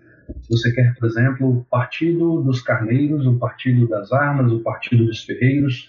Se você acha que o Partido dos Ferreiros é o que te representa, você vota em primeiro lugar no partido e diz, com aquele seu voto, você vai dizer o seguinte: essa é a ideologia que me representa. Dentro dessa ideologia, qualquer candidato pode ser aquele a sentar na cadeira. Eu prefiro que seja o candidato Alexandre. Mas se for o candidato Tiago ou Letícia, tanto faz, porque todos eles vão defender a mesma ideologia. Uhum. Então a ideia do proporcional é essa. Então por que, que quando a gente vota para deputado, para deputado estadual, sempre o primeiro número é o número da legenda? Porque, em primeiro lugar, você está votando na ideologia. Em segundo lugar, você está dizendo: olha, essa ideologia me apresenta, se possível, esse candidato sentado. Mas se não puder o voto ficar com ele, pode dar o meu voto para qualquer outro que eu estou satisfeito. Não tem problema. Só que aí é aquele negócio, né? Dizem que Deus inventou o amor, veio o homem e inventou o casamento. Deus inventou a fé, veio o homem e inventou a religião. E aí Deus inventou o sistema proporcional, veio o homem e inventou as coligações. é a mesma coisa. Porque com as coligações não tem ideologia. Quando eles criam a ideia de coligação, se uma pessoa votar, por exemplo, eu tenho coligação entre 13, 45 e 25. Se eu votar no 13, não significa que eu vou beneficiar só os candidatos do 13 daquela coligação eu votando no 13 e havendo uma coligação entre 13, 25 e 45, o voto pode ir para qualquer candidato do 25 ou do 45. Basta que o voto, por exemplo, eu preciso dar um exemplo, se vocês quiserem, a gente pode fazer umas contas rapidinhas para mostrar o grande problema. Porque o sistema proporcional é tão complicado que eu preciso fazer matematicamente para que as pessoas entendam eu preciso. São quatro etapas de cálculo e hoje em dia eles acrescentaram uma etapa que piorou ainda mais. Porque antigamente, qualquer partido, para ter acesso às vagas das sobras, eles teriam que ter passado pela primeira etapa. Hoje em dia, não. Hoje em dia, qualquer um ele pode disputar as últimas vagas, que são as vagas das sobras. Só para vocês terem ideia de como uma operação pequenininha no artigo acabou criando, virando de cabeça para baixo o sistema, hoje a gente tem a possibilidade de um partido que receba 40% dos votos ele fique com apenas 20% das vagas. É uma possibilidade remota, mas pode acontecer. Eu escrevi um livro dizendo exatamente sobre o paradoxo da proporcionalidade e o efeito tiririca. Esse é o tema, pode até ser encontrado na internet. Pode ser encontrado na internet. Se digitarem paradoxo da proporcionalidade e o efeito tiririca, vocês vão encontrar o artigo explica bem direitinho essa situação e como é que funciona o sistema proporcional. Oh, oh, algo somente em acabar com a corrupção. A tentativa de ganhar o voto de um eleitor que não aguenta mais ver tanta sujeira. Que já cansou de tanta desilusão. Eles prometem fazer um Brasil decente. Mas eu ouço desde que me considero gente. Tô esperando pra ver, tô querendo crer. E descobri que dia isso vai acontecer. Criancinha no colo é verde mão. Tapinha no ombro, coisas que você só vê em ano de eleição ficção, não é ficção, é real. Bem-vindos ao nosso curral eleitoral. Falando da ideia de Jerico, Alexandre, e o lance hum. do distritão? Como é que funciona esse negócio? Olha, o grande problema, em primeiro lugar, o distritão é um sistema majoritário, ele não é um sistema proporcional. Ele é um sistema que vai por maioria de votos e não divide proporcionalmente. Só para o ouvinte ter uma ideia do que, que é, do que, que a gente chama de proporcional, Proporcional significa o seguinte: se eu tenho três legendas, legenda PA, PB e PC, se a legenda PA, aquele grupo, aquela ideologia, ela tem 30% dos votos, aquela mesma ideologia ela tem que ter pelo menos 30% das cadeiras. Já o PB você tem 20%, 20% das cadeiras, e assim por diante. Então, o número de cadeiras é proporcional ao número de votos. Já no sistema majoritário, vai ficar com todas as cadeiras quem tiver mais votos. Então, quem tiver 51% fica com todas as cadeiras do parlamento, imagina que situação. Imagina um parlamento ocupado por apenas um grupo inteirinho sem divergência. Então, o grande problema de qualquer sistema majoritário é que ele não analisa a proporcionalidade. Então, nesses sistemas, quando a gente analisa qualquer sistema distrital ou distritão, como inventaram no Brasil, você percebe que as minorias nunca têm espaço. Eu fiz um, escrevi um outro artigo também explicando por que, que até mesmo a Jordânia, um país que era um reino, ele não, não quis continuar com um distritão, um sistema muito semelhante ao distritão eles perceberam lá que mulher, nenhuma mulher conseguia ser eleita. E nenhuma das minorias étnicas e religiosas do país conseguiu vagas também na Assembleia. E eles uhum. começaram a ter que criar cotas para mulheres e para essas etnias para garantir espaço para eles naquelas assembleias. E é exatamente o sistema que queriam colocar no Brasil. Quem que esse sistema beneficiaria? Em primeiro lugar, beneficiaria só quem tivesse muito dinheiro, os partidos mais ricos, e aqueles partidos que têm mais dinheiro, eles conseguiriam ter quase que todo o parlamento. Ficaria dividido entre dois ou três partidos, dividindo todo o parlamento. E eles teriam espaço para fazer o que quisessem. Então, para o Brasil, seria um tiro no pé. A mesma coisa seria também para pequenas cidades, se a gente fosse aplicar o sistema distrital. Imagina no sistema distrital a gente dividir, por exemplo, vamos imaginar aí Curitiba, parece que tem 41 vereadores, não é isso? Não sei se eu estou enganado, mas acho que são 41 vereadores. Se a gente pegasse Curitiba com 41 vereadores, teria que dividir a cidade inteira em 41 distritos. Em cada um desses distritos, uma eleição isolada. Uma eleição para o Distrito 1, escolhendo qual seria o vereador do Distrito 1. Uma eleição para o Distrito 2, escolhendo qual o vereador para o Distrito 2. Aí um dos problemas que geram muita crítica, muitas críticas sobre o sistema distrital, é que imagine o seguinte: vamos imaginar que vocês dois morassem no Distrito 1 e se vocês, uhum. vamos imaginar que vocês sejam minoria, vocês são pessoas que ainda não conseguiram é, alcançar saneamento básico na rua de vocês, não conseguiram alcançar, é, vamos imaginar, educação, porque não tem nenhuma escola boa por perto, vocês precisam se deslocar por alguns quilômetros, isso tudo dentro do Distrito 1. Só que vocês são minoria. A grande maioria é um bairro muito grande e muito rico, um condomínio gigantesco, tem no mesmo distrito onde vocês, e esse condomínio, o interesse deles, na verdade, é por praças de esportes e arborização. Como eles são maioria, eles que elegeram o candidato do Distrito 1, vocês acham que vocês teriam algum dos pleitos de vocês atendidos, já que o candidato do Distrito 1 seria aquele candidato que eles elegeram? Você só teria um representante dentro do município, que é esse candidato do seu distrito. Então a gente teria de volta um coronelismo, porque esse sujeito estaria muito próximo dos eleitores, ele votaria sempre tentando agradar os seus eleitores, e ele não se preocuparia com questões regionais. Se o que faz ele ser eleito é construir praças, ele não vai se preocupar, por exemplo, com transporte público, nem com saneamento que depende do distrito 2 e 3. Ele vai se preocupar com aquilo que vai fazer com que ele se reeleja. Ele só vai se preocupar em ser eleito. Só as praças de esportes, só as calçadas, a arborização e vocês com os problemas de saneamento que dependem de questões regionais ficariam sempre desassistidos. Na prática, todo país que tem sistema distrital, como Canadá, como Inglaterra, como vários outros, todos eles atualmente trabalham para implementar um sistema proporcional mais parecido possível com o nosso. O nosso, o grande problema do nosso sistema proporcional hoje é só um: educação. Se a gente colocasse como ensino obrigatório para jovens a partir dos 15 anos o sistema proporcional de seu funcionamento, a gente conseguiria mostrar ao fim e ao cabo qual é a correta forma de se votar no Brasil para que a gente não tenha todas essas, essas esses paradoxos, esses problemas matemáticos, fazendo com que no caso da Érica Cocai e o Ronaldo Fonseca, né, os dois adversários, rivais, os dois sejam eleitos no sistema proporcional, sendo que eles têm discursos tão divergentes com os votos transbordando para um lado ou para o outro. Só que a gente precisa de muita educação política para resolver isso.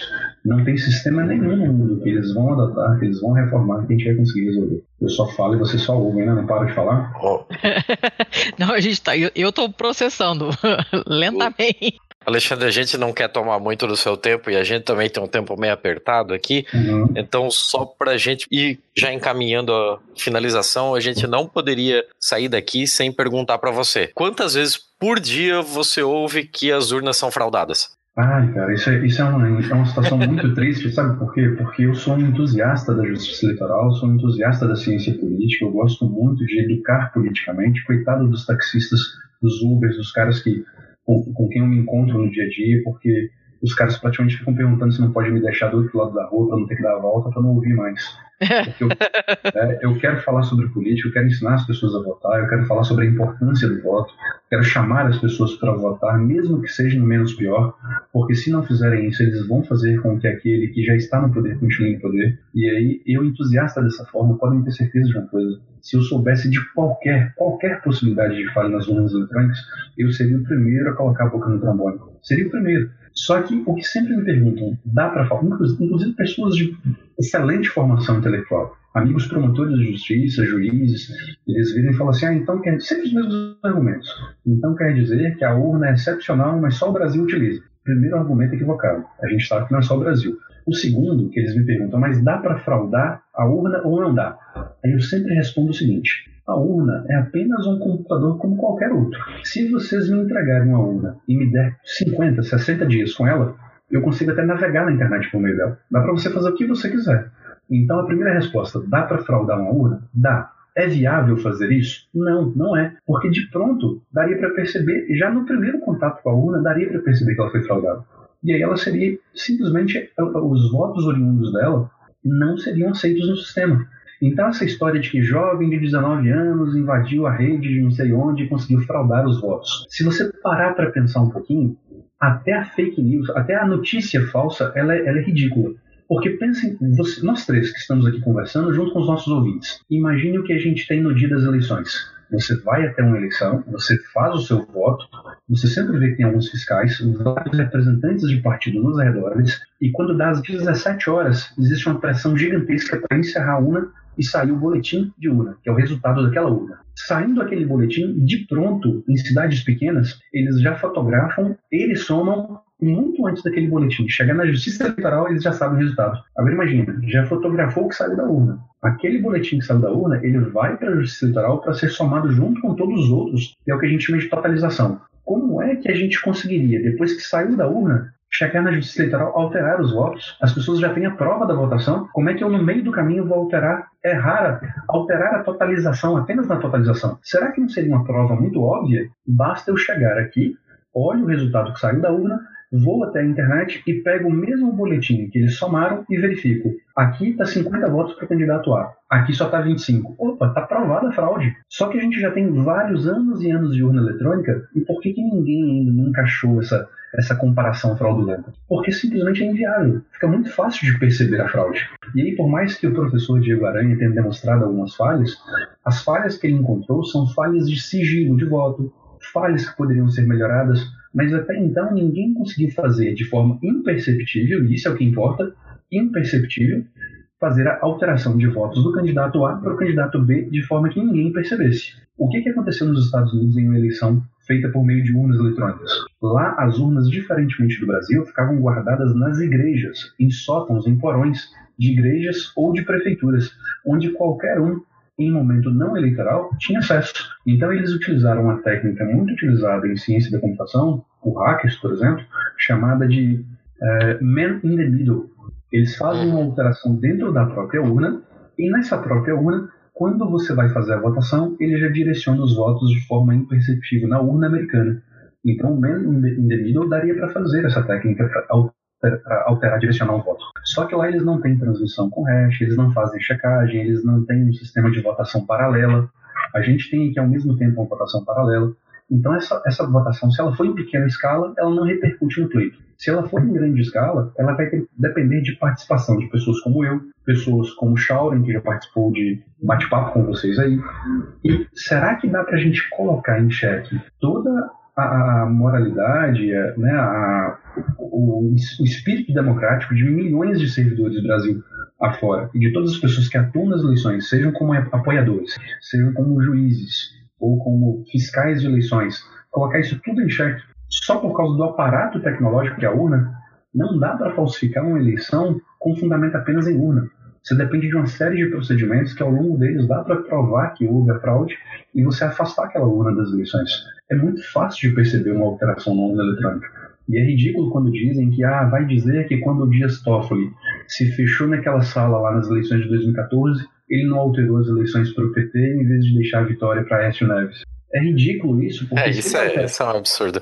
Eu, eu acompanho bastante isso, inclusive desde o episódio que a gente fez com o Shauren, eu venho é, sempre, a, episódio atrás de outro, trazendo exemplos de fraudes, de brechas que foram encontradas em urnas ao redor do mundo, assim. É, e se tem uma coisa que eu defendo pra caramba é como é feito o processo brasileiro. Ele é muito, muito bem amarradinho. Eu tenho algumas críticas ao processo brasileiro, eu acho que, principalmente com relação à disponibilidade do software para verificação, mas em, em questão de processo, em questão de boa fé dos envolvidos, em, em questão de como se dá todo o procedimento para a gente chegar no momento, na, na hora H mesmo, eu, eu não tenho nenhuma objeção quanto a isso. Alexandre, infelizmente a gente vai precisar finalizar. Foi ótimo tê-lo aqui. Muito obrigado por despender do seu tempo aqui para explicar para a gente. A gente aprendeu demais com,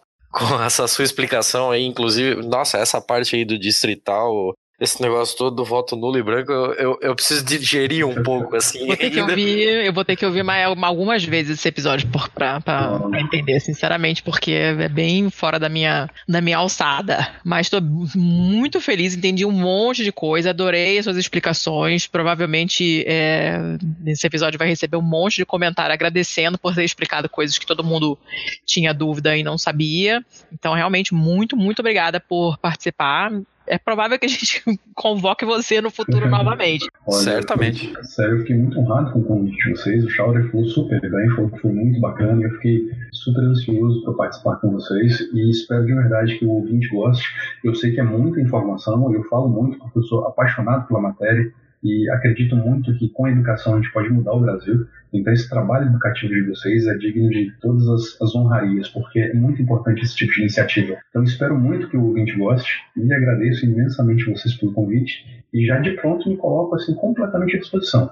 Se quiserem discutir depois das eleições também o resultado, o que aconteceu, quais são os impactos do resultado para a política brasileira, número efetivo de partidos, fragmentação partidária, são tantos os assuntos que a gente pode conversar e que têm aplicação imediata na vida do eleitor brasileiro, que a gente poderia passar semanas falando sobre isso. Então espero que vocês tenham gostado, você ouvinte também. Tendo qualquer dúvida, entre, comigo, entre em contato comigo pelas redes sociais e estou sempre à disposição para falar sobre esse assunto de forma cientista, né, de científica, pela ciência política e não pela política em si, pela né, toda a dicotomia política que a gente vive hoje. Excelente. Pela ciência política, contem comigo. Excelente. E como é que as pessoas te acham? Dá o seu jabá aí, como se as pessoas forem te procurar, procurar quiserem ler alguma coisa que você escreveu, como que te acham? Bom, se colocar no, no, no Google Alexandre Basílio, estou sempre publicando algumas coisas. Eu vou começar a tentar fazer alguns vídeos para o YouTube. Eu sei que é meio difícil, eu tenho, assim, minha questão aqui de, de, de escritório que não, não, me permite fazer nada muito elaborado, mas se colocar Alexandre Basílio já aparece algumas coisas, podem me procurar pelo Facebook, colocando apenas facebook.com.br Becoura ou Prof. Basílio também no Instagram. tudo aquilo que eu faço de artigos que escrevo, os livros que eu participo, eu estou sempre postando nessas redes sociais.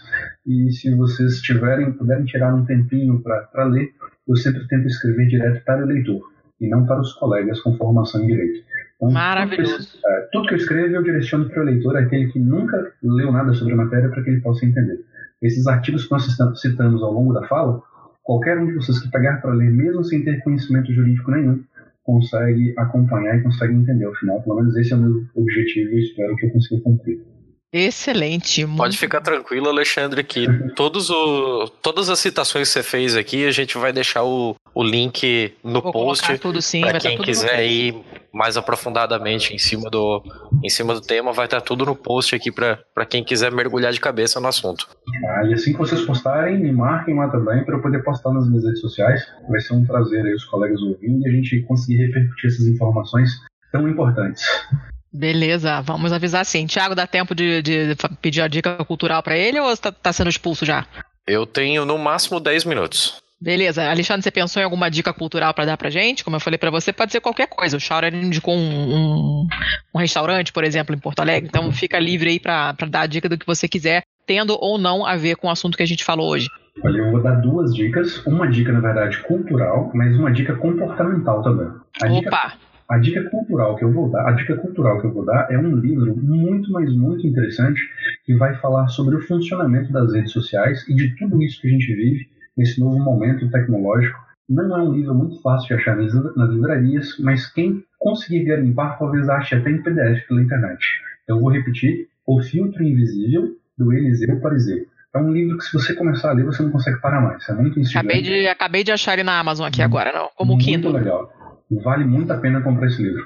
A outra dica comportamental é que o artigo 39, parágrafo 5 inciso 4 da Lei 9504, ele diz que é crime a publicação de qualquer conteúdo relacionado às eleições no dia 7 de outubro, dia das eleições. Então você que tem Facebook, Instagram, ou tem um blog, ou qualquer coisa que você use para divulgar o que você pensa, muito cuidado no dia das eleições, porque mesmo sem querer, basta que você tenha o dolo de publicar uma informação sobre as eleições, pedindo voto, ou comentando, ou fazendo qualquer crítica, ou qualquer coisa assim, você vai, vai cometer crime no dia das eleições. Então, qual é a sugestão? No dia das, das eleições, evite de falar sobre política nas redes sociais, mas se quiser fazer isso, faça em perfis privados do Facebook.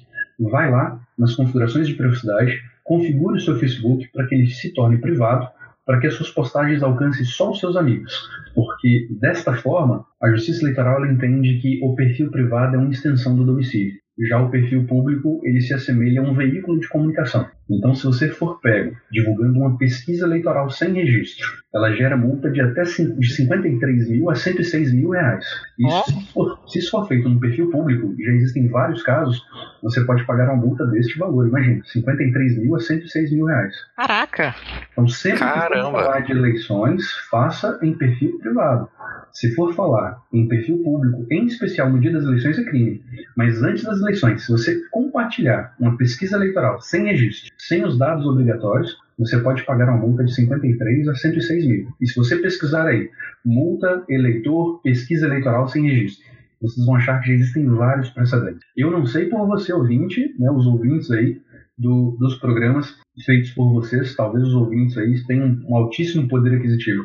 Mas eu falo por mim, se eu fosse multado em 53 mil, eu acho que eu fugiria do país. não, muito boa essa dica, interessante. Eu não, eu não sabia disso, não. Imagina uma multa de 53 mil, eu vou pagar como? 53 mil eu fujo. Então é um valor altíssimo, e a multa é o valor mínimo de 53 mil. E já foi aplicado para vários leitores do Brasil afora. Caramba! Olha! Se, é, se o perfil for público, muito cuidado. Se você divulga no perfil público uma pesquisa sem registro, a multa é essa. Além de no, isso, nossa, eu já anotei isso aqui. A gente vai voltar nesse tema numa próxima conversa. Vamos sim, fechado. Estou à disposição de vocês. Oba! Perfeito. Pela última vez, muito obrigado, é. Alexandre. Pessoal, eu que agradeço. E a, a, última fala é: vem votar, vem para as urnas, vamos todo mundo participar para que a gente não tenha os mesmos problemas de brancos, mesmas abstenções em 2018.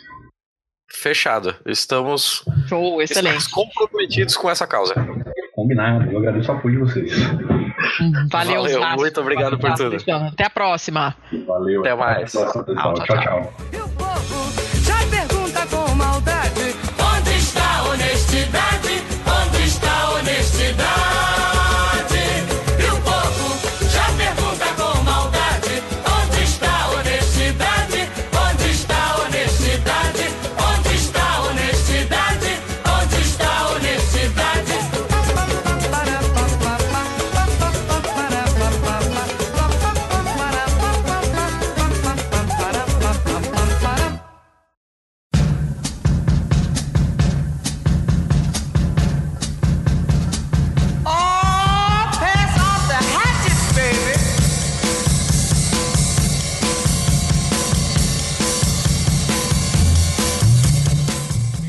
E aí, seu Thiago, o que, que você achou desse, desse complemento às urnas eletrônicas aí, para essa série de, de política? Ficou satisfeito? Olha, não sei o que dizer, apenas sentir. Eu sei que a gente tem um monte de outras coisas que a gente tinha colocado na pauta e não conseguiu tratar. Até porque o, o finalzinho do episódio ali foi meio corrido. É, mas E tua- o meu guardinha aqui é, fica puto, né? Essa, essa, essa tua proletariedade tá, está atrapalhando o nosso programa, tá sabendo, né? Mas isso a gente, a, a gente conseguiria resolver, você sabe, né? É, com uma coisa chamada C e termina com atarse. Se todo mundo contribui direitinho, né? Facilita as coisas pra gente, facilita as coisas pro Thiago, principalmente que tem esse problema proletário muito desagradável, que é o horário que ele tem que sair do prédio, né? Então, de repente, se o pessoal realmente gostar e realmente ajudar e desembolsar uns, uns golpinhos por mês, quem sabe a gente consegue contornar isso aí, não é não? É, vamos combinar que cinco pila não mata ninguém, né? não mata. Não mata ninguém. E eu contribuo com mais de um podcast, porque eu acho. é, eu gosto de sentir que eu tô ajudando a, a fazer coisas, conteúdos que me interessam bastante, com os quais eu aprendo muito, eu acho que vale a pena. Pô, faz assim, né? Dá essa ajudinha aí. Ajuda Sim, nós. Inclusive, a gente só se conheceu por contribuir pro mesmo podcast, né? Exatamente. Então você vê quantas coisas podem florescer de uma experiência assim. Vai que você tá num grupo maneiro e entra no nosso grupo no Telegram. Agora a gente tem grupo no Telegram, né, Thiago? Sim, criamos a Pistolândia. E é um grupo fechado, exclusivo VIP, gourmet. Não, nada disso. É um grupo fechado, somente para as pessoas que apoiam a gente no Catarse. É um grupo legal, tem um monte de gente bacana. E sei lá, né? Vai que o seu podcast nasce de um grupo desse aí também. A gente não sabe. É, lá, lá o pessoal tá recebendo algumas informações privilegiadas, né? Lá eles já sabem há pelo menos uma semana o que foi esse episódio aqui. Eles souberam antes também algumas coisas que aconteceram, sobre a questão dos textos. Você quer falar sobre os textos? É, Tem gente que nem sabe que a gente faz textos. Gente que não sabe que a gente faz texto, gente, mas tem, entendeu? Se vocês seguirem a gente no Twitter, que é onde a gente tem falado mais, é, mais não, né? Só lá também, né? Mas onde a gente fala é, no Twitter e a gente, toda vez que posta algum texto no site, a gente dá uma tweetada lá. Então, quem acompanha a gente no Twitter fica sabendo quando sai texto novo no site. E nesse exato momento, tem uma série maneira rolando que o seu Thiago está fazendo, é, desmontando, digamos assim, o não programa de governo do Bolsa Merda ponto por ponto. Então, é legal para você ter uma série de argumentos contra o seu tio do pavê no almoço de domingo da família, que inclusive é o nome da série que o Thiago está escrevendo. né? Então ele, tá, ele dividiu é, o, o programa de governo lá e está desmontando argumento por argumento. Não é muito difícil, porque não é um programa de governo, né? É uma.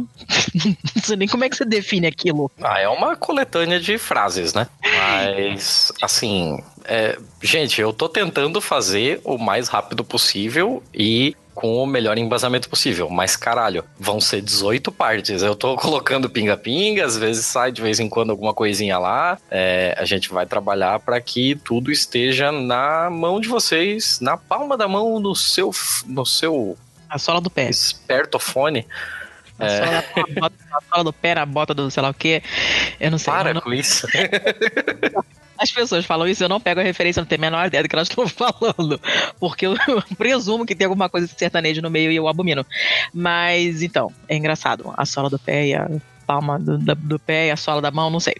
Isso. Enfim, enfim, Whatever. enfim, a gente escreve coisas. é, e se vocês não forem lá olhar também, a gente não vai escrever mais, porque que adianta escrever para nada, né? Então, por favor, vão lá olhar, deixem comentários, mandem e-mails e é, falem com a gente no Twitter e coisa e tal. É, que mais? Mais alguma coisa? Não, né? Demos a deixa do Twitter, demos a deixa do Catarse, falamos que temos texto. Eu acho que falta a gente fazer os nossos quadros, né? É, falta o bom, mal e feio. Vamos lá? Vamos, você que manda. Então, beleza. O primeiro, eu vou começar.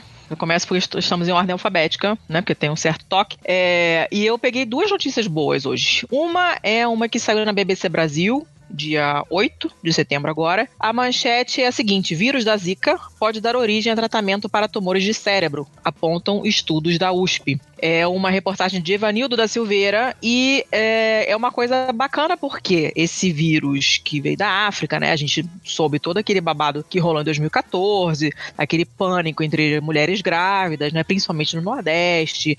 A gente viu a quantidade de, de, de bebês que nasceram com microcefalia.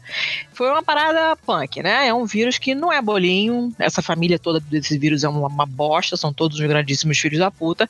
Mas pesquisadores da USP descobriram que ele também tem um lado bom. É, eles fizeram uns, uns experimentos com camundongos em 2017, né? Mas só agora saiu um artigo que é, foi publicado na revista Cancer Research com resultados muito promissores, né? É, um ter, em um terço dos animais testados, a doença desapareceu completamente, inclusive as metástases. E eles começaram a testar isso porque durante o surto que houve em 2015, né? A maioria das mulheres infectadas deu à luz bebês não afetados. E aí, o que chamou a atenção mesmo foi o fato que, muito, mesmo as mães que tiveram filhos infectados, não tiveram sintoma nenhum ou tiveram sintomas leves. Então, perceberam que o vírus não era prejudicial para as mães, né? O problema era que ele tinha uma, uma taxia, né? Uma, uma, uma atração pelos cérebros em desenvolvimento dos, dos fetos, né? E aí começaram a estudar essa suscetibilidade genética em bebês. O que, que, que aconteceu? Né? Por que, que tem uns bebês que nasceram normais? Que tipo de proteção eles têm? Que não aconteceu nada, né? Porque a, a imensa maioria não, não, não teve microcefalia. E aí começaram a estudar essa coisa e tal, não sei o que lá nas contas, e fizeram um estudo é, bem bacana. Claro que em Camundongo você não vai testar isso em humano, obviamente. Mas, é, enfim, é um estudo bem, bem interessante, coordenado por uma mulher, que já é uma coisa legal também. É, esse estudo acaba mostrando que as, essas células desse, desse, tipo de câncer que foi estudado têm características parecidas com as das células tronconeurais, que tem muita capacidade de se dividir.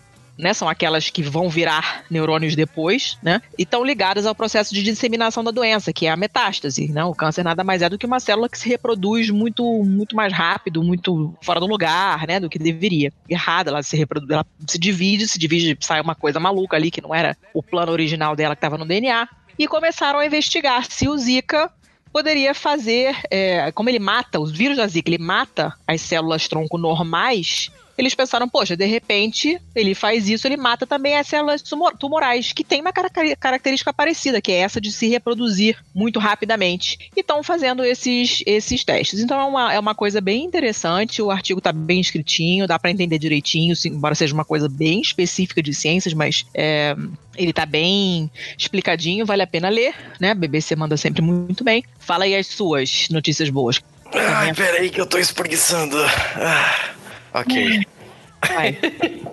ok, beleza. As minhas duas são bem rápidas, na real. Você hum. consegue ver as duas em questão de dois minutos. Então, por favor, veja. É, hum. A primeira veio no Twitter da usuária @lemosgabis. Ela tem uma irmã que é médica na, no sistema público de saúde de Belém. E como você pode imaginar, no norte no Brasil, ainda mais com pessoas mais velhas, é relativamente comum, tristemente também, é o um número de analfabetos. Então ela atendeu um cara lá que era analfabeto e ele precisava tomar uma cacetada de remédios. Pelo visto aqui, no mínimo cinco. E como é que você vai mostrar para um analfabeto quais são os remédios que ele precisa tomar e que horas ele precisa tomar? Como é que ele vai saber? Ah, você vai falar, ah, ele precisa tomar losartana é, uhum. uma vez por dia. Caralho, como é que eu vou saber o que é losartana? Eu, que sei lá, não sei o que é losartana. Nome, os nomes definitivamente não, não ajudam. Eu traduzo muita coisa, muito artigo médico e muita coisa de câncer. E, cara, os nomes, você não acredita no que são os nomes dos remédios. Eu queria saber baseado em que que as pessoas batizam esses remédios. Deve ser por grau de dificuldade. Pré-requisito é ser impronunciável, porque tem umas coisas que, olha, ai, parece polonês, cheio de encontro consonantal, bom, enfim. E aí, como é que essa médica resolveu esse problema? Ah, ela, ela resolveu de um jeito bem interessante. Ela comprou umas fitinhas adesivas e cada ela, cada uma tem uma cor, uma estampinha diferente, e ela passou esse adesivo nas caixinhas dos remédios. Então, ah, você tem uma, uma fitinha adesiva azul na caixinha de um dos remédios. Depois ela colocou um pedacinho dessa fita azul no receituário com o horário que ele precisava tomar. Uma, uma questão extremamente simples, uhum. extremamente fácil e compreensível, mas pelo menos para mim, do, do alto da, da, minha, da minha, do meu privilégio, nunca tinha parado para pensar sobre. Então eu achei é muito interessante, achei legal de trazer para cá para que mais pessoas saibam sobre esse tipo de coisa. Bem, bem legal essa notícia, assim. Várias pessoas me, me marcaram nela. E não, não só pela porque a ideia é maneira, mas porque eu tenho essas fitinhas. eu tenho essa fita coloridinha que se chama washi tape. E eu uso na minha agenda, porque eu sou fresca. Mas enfim, tem um uso mais nobre para ela do que a frescura da minha agenda, que é ajudar a identificar. Gostei bastante dessa ideia. Achei bem legal, bem interessante. Legal.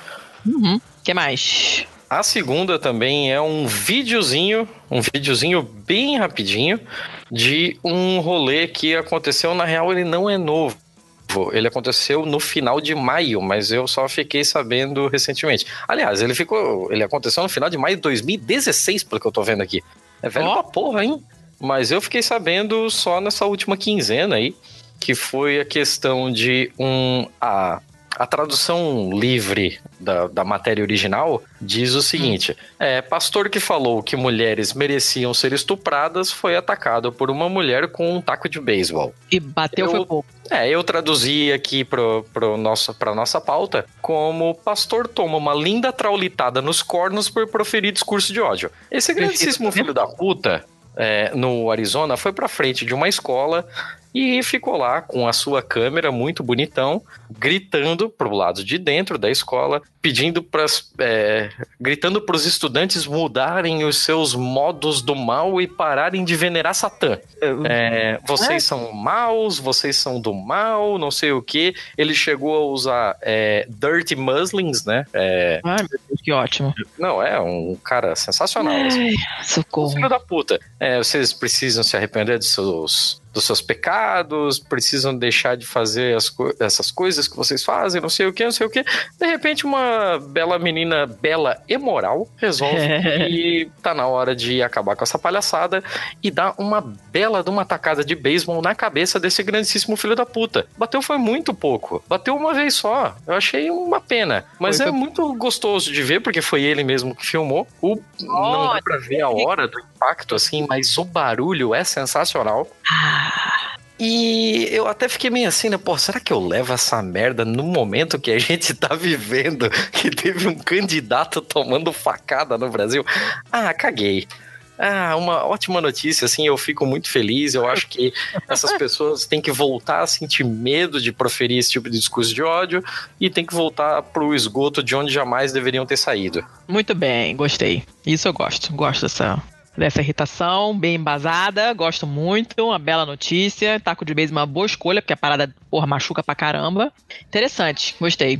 Então vamos é verdade. As notícias de merda para balancear a parada aí. A minha notícia de merda é uma que saiu do The Intercept Brasil, saiu no dia 31 de agosto. E a é, manchete é: segurem a onda aí, hein?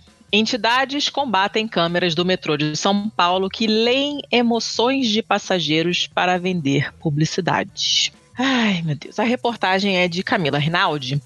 E o que ela está falando é que está falando de um projeto chamado Portas Digitais, né, que usa as câmeras de segurança do metrô de São Paulo para categorizar os passageiros e exibir propagandas mais eficientes. E você não tem como escapar, porque as câmeras ficam na porta dos vagões. Então, toda vez que você entrar ou sair, essa câmera vai pegar você e vai falar: olha, essa pessoa tá triste, essa pessoa tá alegre, essa pessoa tá com cara de fome, né? Essa pessoa tá bêbada. E vai direcionar a propaganda para você, né?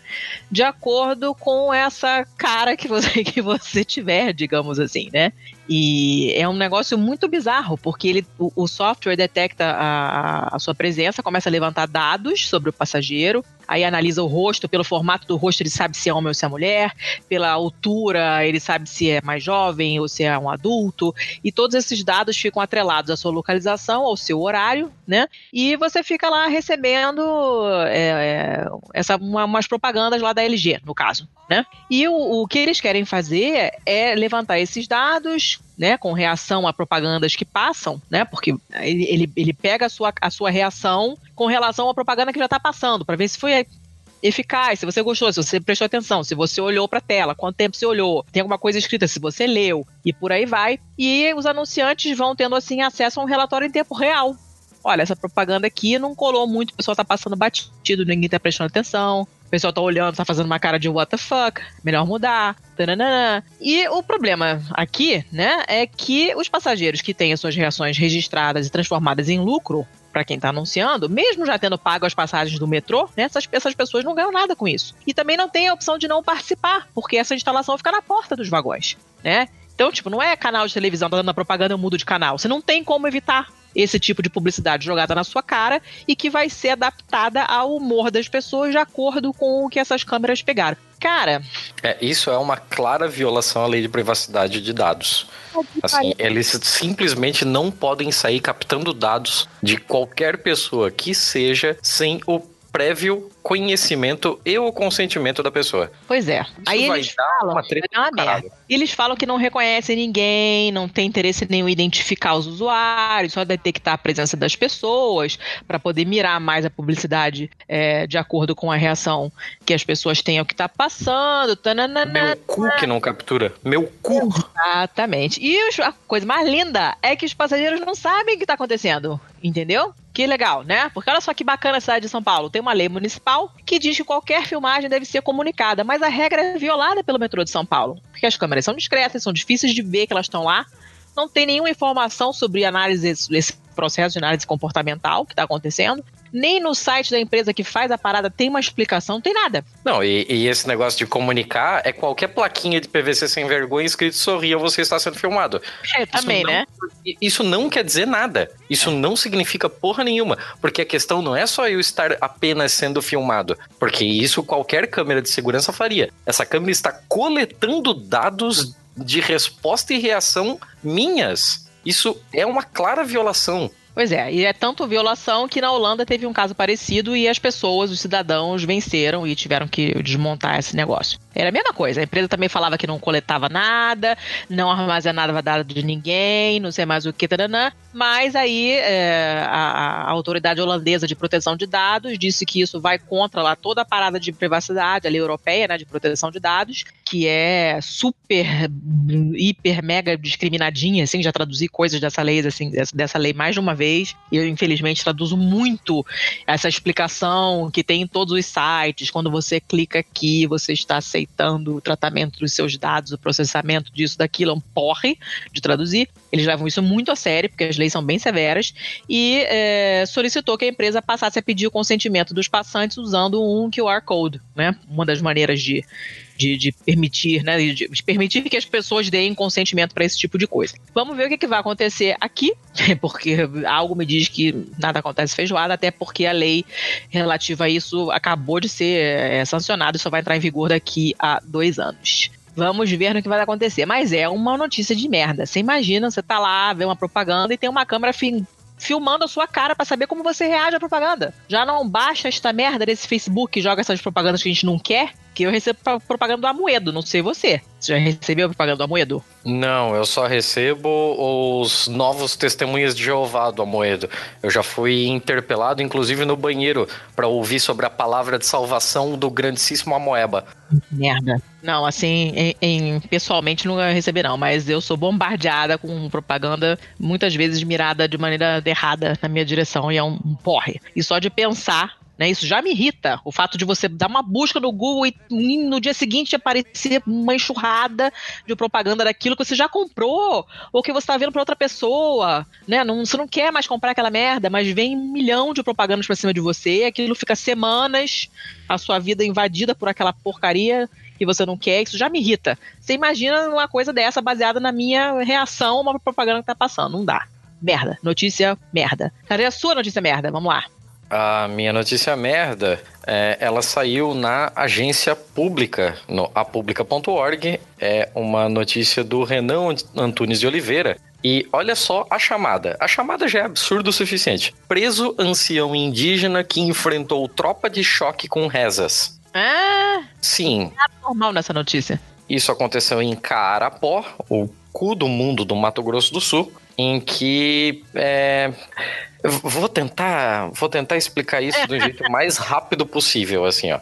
Turma do agronegócio bem filha da puta, chegou lá, saiu batendo estacas, cercou uma área e começou a produzir nela e tudo lindo, tudo legal, agora isso aqui é meu e foda-se. A questão é que essa é a tal da Fazenda Santa Maria, ela pegava uma região de reserva indígena, inclusive terras que eram sagradas para o povo indígena que lá estava.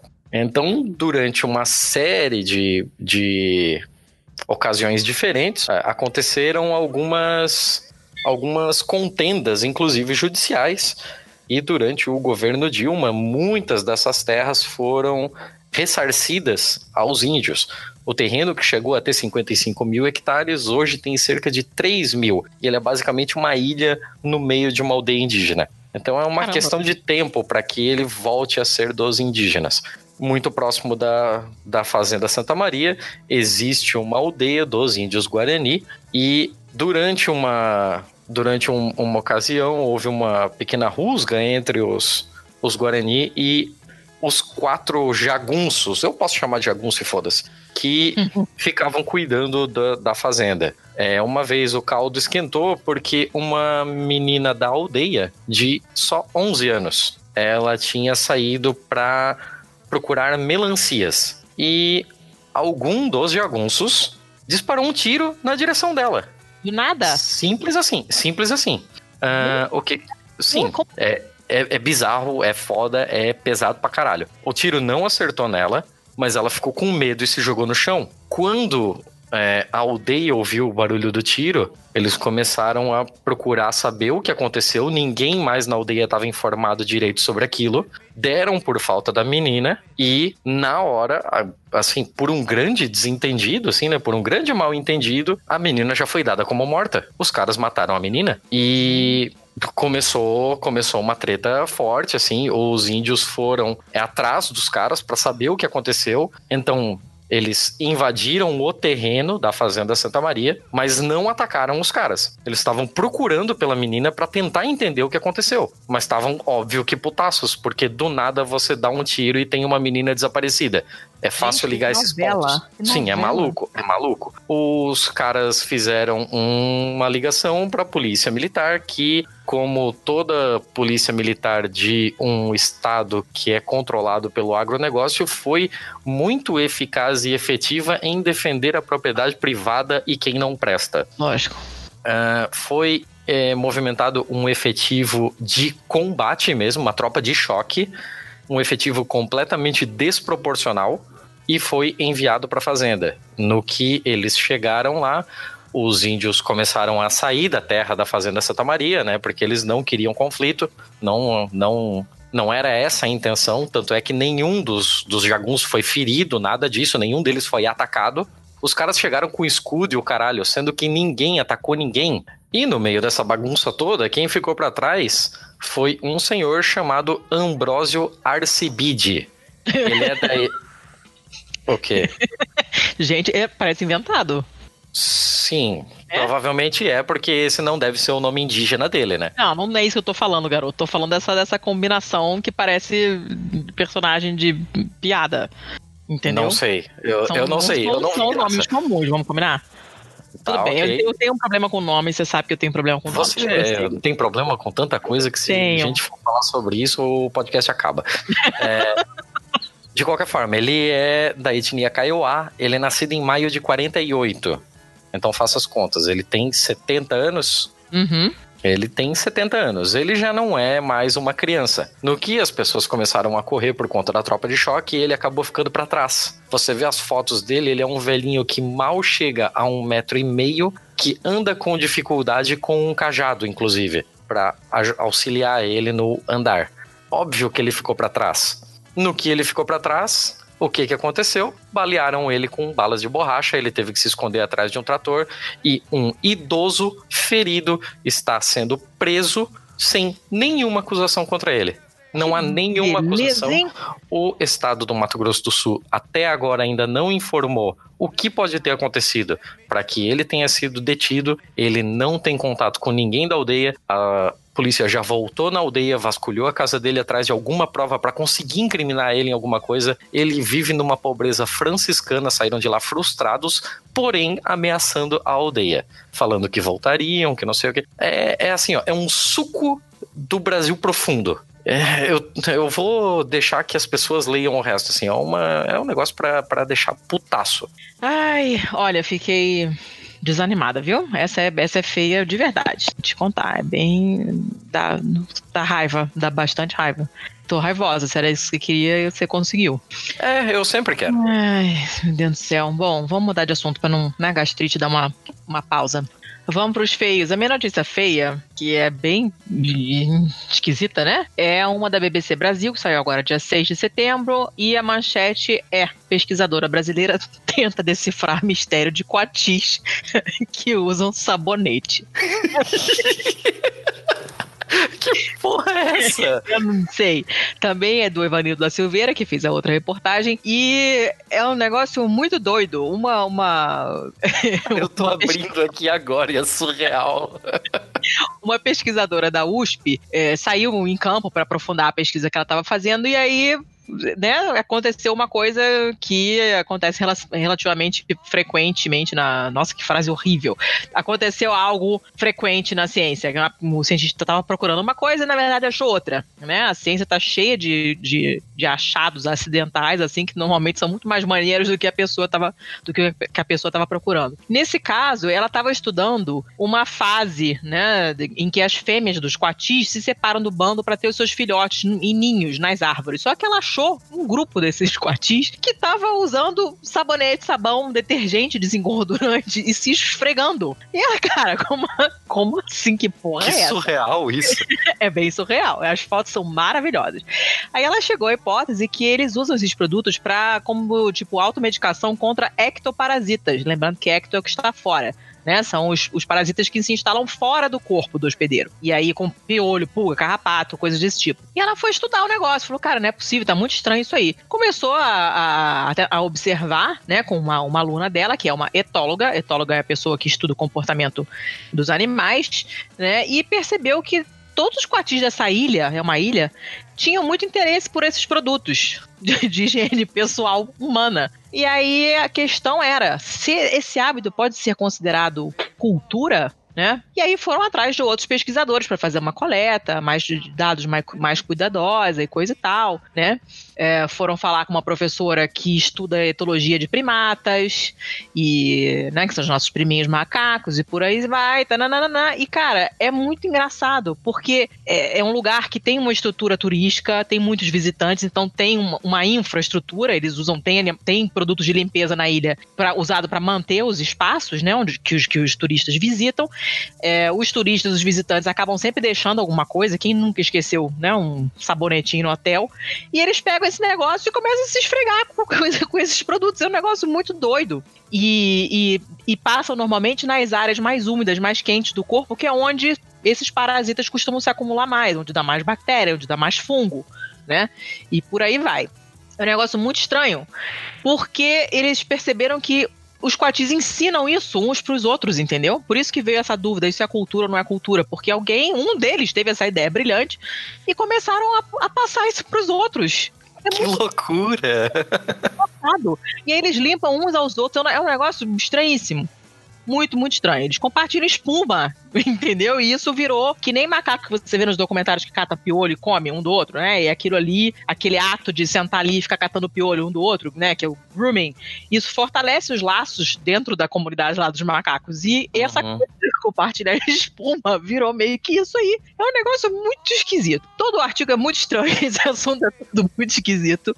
Mas eu achei interessante. Ele tem um lado ruim também, né? Porque, né, vamos combinar que né? Esses produtos não são. O bicho vai acabar comendo aquilo sem querer. Isso- nada disso faz bem para bicho, tenho certeza absoluta. Então a gente sabe que isso deve dar algum tipo de intoxicação, algum problema. Eles falam isso no final do artigo. Mas, como é uma, é uma, é uma história muito estranha, muito bizarra, eu resolvi colocar aqui no feio. Qual é a sua notícia feia, estranha, bizarra, esquisita? Cara, eu adorei essa notícia. Que, que doideira. Que doideira. Tá, é, a minha notícia não é tão legal assim. A minha notícia tá bem mais feia do que a sua. A minha notícia é de 27 de agosto de 2018 e foi publicada no jornal Metro, ou Metro, ou Metro, não sei. É, whatever. É, é o seguinte: STF vai decidir se as crianças podem ser educadas em casa pelos pais. Ah, vai dar É, certo. vai dar certão, né? Dá certo, tem tudo pra dar super certo. Nossa. Imagina a beleza que vai ser isso daqui, uma criança sem um tato social nenhum, criada por pais fundamentalistas, porque o pai, o pai que já tem uma tendência a criar a sua a educação toda do seu filho em casa, ele já é basicamente um fundamentalista. Sim. Então você vai criar pessoas completamente antissociais, como se a gente já não tivesse pessoas assim o suficiente no mundo, que acreditam piamente, unicamente na sua visão de mundo, que não vão ter contato com pluralidades, que não vão ter amiguinhos de sala de aula negros, que não vão ter contato com deficientes físicos, que não vão ter contato com pessoas de outras classes sociais. Vão ser pessoas completamente alienadas da sua realidade de mundo. Vai viver só dentro do seu quadradinho. Eu não consigo pensar em o quão prejudicial isso pode ser. Ai, cara, não é só isso, né? Você imagina a limitação de, de, de, de- de conteúdo mesmo. O pai vai achar que não é importante ensinar ciências e não vai estudar. Não vai ensinar. Isso. É, exato. Além de toda a parte social que. que, que... Bom, a gente. Isso, esse, esse, isso rende papo pra né, mais 18 episódios, essa coisa da educação em casa e tal. Mas é uma coisa comum em outros países, nos Estados Unidos é super comum. Normalmente é uma coisa ligada à religião, né? Os pais não querem expor os filhos a outro tipo de educação que não seja a religiosa que eles querem, obviamente. Então acabam fazendo esse homeschooling que eu acho que, dependendo de quem tá fazendo, até pode dar certo. Mas, pô, primeiro que é um trabalho do cão. Segundo, que se isso não for muito, muito, muito, muito bem estruturado, e a gente sabe que não vai ser, não vai ser fiscalizada porra nenhuma, porque o brasileiro não é de fiscalizar, vai dar merda. Né? Nos Estados Unidos, as crianças têm que fazer uma prova, elas têm provas. Elas seguem o currículo nacional, estudam em casa, mas seguem o currículo nacional, faz focalizam mais naquilo, naquilo outro, dependendo do que eles acham mais importante, mas as crianças têm que fazer prova. Você acha que isso vai dar super certo aqui no Brasil? Todo mundo vai fazer prova, os pais têm capacidade, né? Tem background para explicar as coisas e estudar junto com os filhos, vai dar super certo, só que não. Ah, eu, eu não, não vou nem discutir essa parte contigo. Tu sabe qual é o meu a minha visão sobre os Estados Unidos. Eu acho que nada que vem daqueles comedores de cachorro quente é aplicável aqui. A chance disso daqui dar merda no Brasil é de uns 108 mil por cento. Eu. Ah, cara, eu- assim, ó, a notícia é do final de agosto. Esse programa, essa, essa finalização aqui, a gente tá gravando dia 10 de setembro. Já deve haver um parecer, a gente vai procurar se informar melhor sobre isso aqui. Provavelmente a gente vai acabar voltando nesse papo em outro momento, assim. Mas caralho, caralho, não. Apenas não. Merda, hein? Ai, ah! Tá difícil, né, cara? É, cada, todo dia são vários 7 a 1 diferentes. Assim, não, é, e olha, a gente não tá nem falando do Museu Nacional aqui, né? Ainda. não- É, aguardem novidades sobre isso. Ai, gente, que tristeza. É, to- é realmente todo dia é uma deprê nova. Ai, socorro. Enfim, enfim, chega, acabou. Você tá fechando e não fez a balada do pistoleiro, você sabe disso, né? Mas a gente não gravou já? Não. Olha. Por que não? Não. A gente é desorganizado, lembra? A gente, desorgan- a gente ainda não entendeu como colocar esse negócio da balada do pistoleiro. A gente ainda vai chegar lá. Ai, nesse caso é porque não deu tempo, né, cara?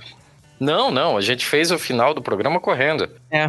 Porque o guardinha veio bater na sua porta. Ai, cacete. Mas daqui a pouco vai ter porte de arma pra todo mundo? Eu quero ver o guardinha me tirar daqui. É, teu cu. Ai, então vamos pra balada do pistoleiro pra poder depois voltar e fechar de novo.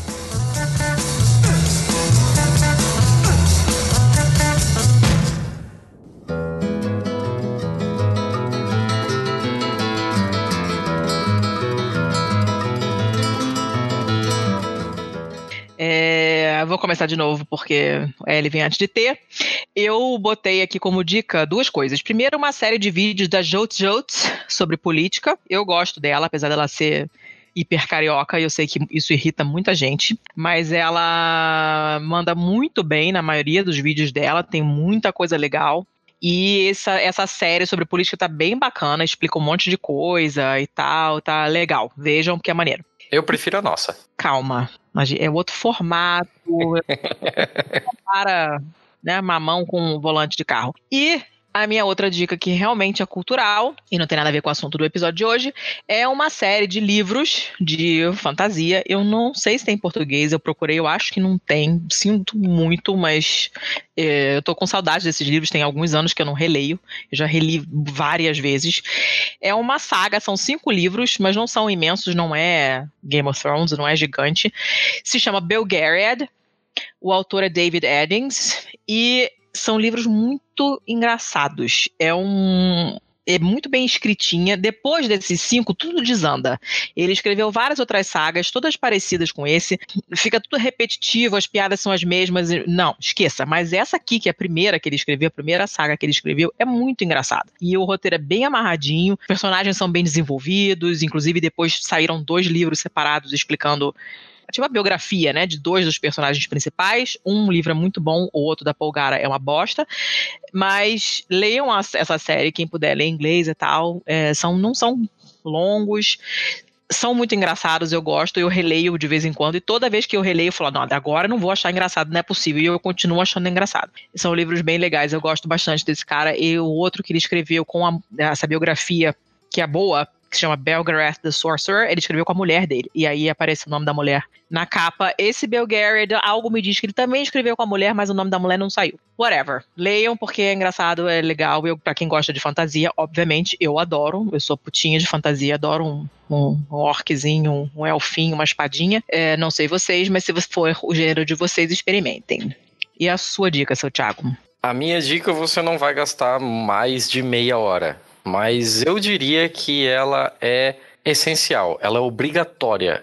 Assim, ó, é mandatório que você leia isso. É um texto que saiu na revista Piauí, edição de agosto, porém ele está no site aberto. Você não precisa ser assinante da Piauí para ler. E o texto é de uma pessoinha mais ou menos, não sei se você já ouviu falar, na Svetlana Alexeyevich. Uhum. Ela é incrível, ela é só prêmio Nobel de Literatura em 2015. Ela escreveu Vozes de Chernobyl, O Fim do Homem Soviético. É uma escritora pica pra caralho. E não obstante, Agora, em setembro, vai sair um novo livro dela chamado As Últimas Testemunhas 100 Histórias Não Infantis. Caraca. E um trecho desse livro saiu nesse texto da Piauí. O nome do texto é Quando as Flores Pegaram Fogo. E o texto são simples relatos da uma invasão da União Soviética pelo nazista aos olhos das de quem era criança em 1941. Então, as, é, como as pessoas que ainda estão vivas hoje viram durante a sua infância a guerra passando na sua frente. Principalmente quando o fronte nazista começou a invadir a União Soviética. É incrível, é pesado, eu já aviso, é pesado. Tem umas partes assim que você olha, caralho. Você vai sair desse texto numa bad, mas eu acho ele essencial. É incrível, é muito bom. Eu tô com essa aba aberta aqui há dias e eu ainda não tive coragem de ler. É bem o teu tipinho. É, não sei se. ruim. Ah, eu tô com certo não. Assim, ó, espera você ter um estado de espírito bem legal, assim. Porque é pesado, é pesado. Ai, tá bom, né? Tá bom de indicação? Quer mais alguma coisa? Não, não, só vou indicar isso. Eu tenho uma caralhada de livro que eu li ultimamente que eu não indiquei, mas eu vou fechar só com essa porque assim, ó, cara. Vale por todo. Só essa aqui vale cada ponto, cada vírgula que ela escreveu. É incrível. Então tá, beleza. Beleza. Fechamos? Fechamos, né? Foi? É isso? Isso, acho que não tem mais nada. Falamos tudo que tinha pra falar na ordem toda errada, foda-se. E isso aí. Ah, eu não dei, não dei oi, a gente não, não dei um oi pros novos catárticos. Aí, ó. O Bastos, que eu já conhecia, da Mamilândia, pai da Helena, maravilhosita, e marido da Mi. E uh, a Ali, que é minha amiga que eu conheço pessoalmente, do grupo de mães feministas de Curitiba, gente boa pra caramba. E tinha mais alguém que eu não tô lembrando, porque se eu não anotar, eu sou velha e eu esqueço. Tem o Alex Santana de Lima, que a gente não conhece ainda, que eu gostaria que falasse, desse um oi pra gente. E tem o Thiago Leite, que já tá lá no grupo do Telegram, então a gente já tá aprendendo a conhecer. E a Luana também, que também é da Crack. Ah, e só gente ótima. Tá muito bom, porque só tem gente legal. É, eu tô conhecendo essas pessoas só agora. Você conhece todo mundo já. Eu tô conhecendo elas só agora é, por conta do nosso Telegram fechadíssimo lá. Fechadíssimo. Tem portão, cadeado e um Rottweiler. Só entra quem a gente deixar. Ha! Então contribua, gente. Tem tanto catártico legal. E ajudem a gente. Né? Estamos querendo um equipamento novo. O Thiago tá namorando equipamento novo aí que eu sei. É só assim pra eu estar tá namorando mesmo, né? É, é, você pegou outra. É, a gente quer dar um tapa na, na né, no visual lá do site, uma, uma, uma, gra, uma gráfica um pouquinho melhor, uma carinha mais bonitinha, mais profissionalzinha. Mas só que aí para isso a gente precisa pagar as pessoas, né? Para pagar as pessoas, e a gente precisa que alguém ajude a gente também. Então, se vocês puderem ajudar, a casa agradece, certo? Perfeito. Mais alguma coisa? Não, acabou. Agora acabou. Não, fecha, chega. Eu tenho que editar isso aqui ainda. Então tá bom. Boa edição, então. Então, falou pra vocês. Até semana que vem. Eita, é. será que eu dei spoiler? Hum. Ah, fodeu. Até semana que vem.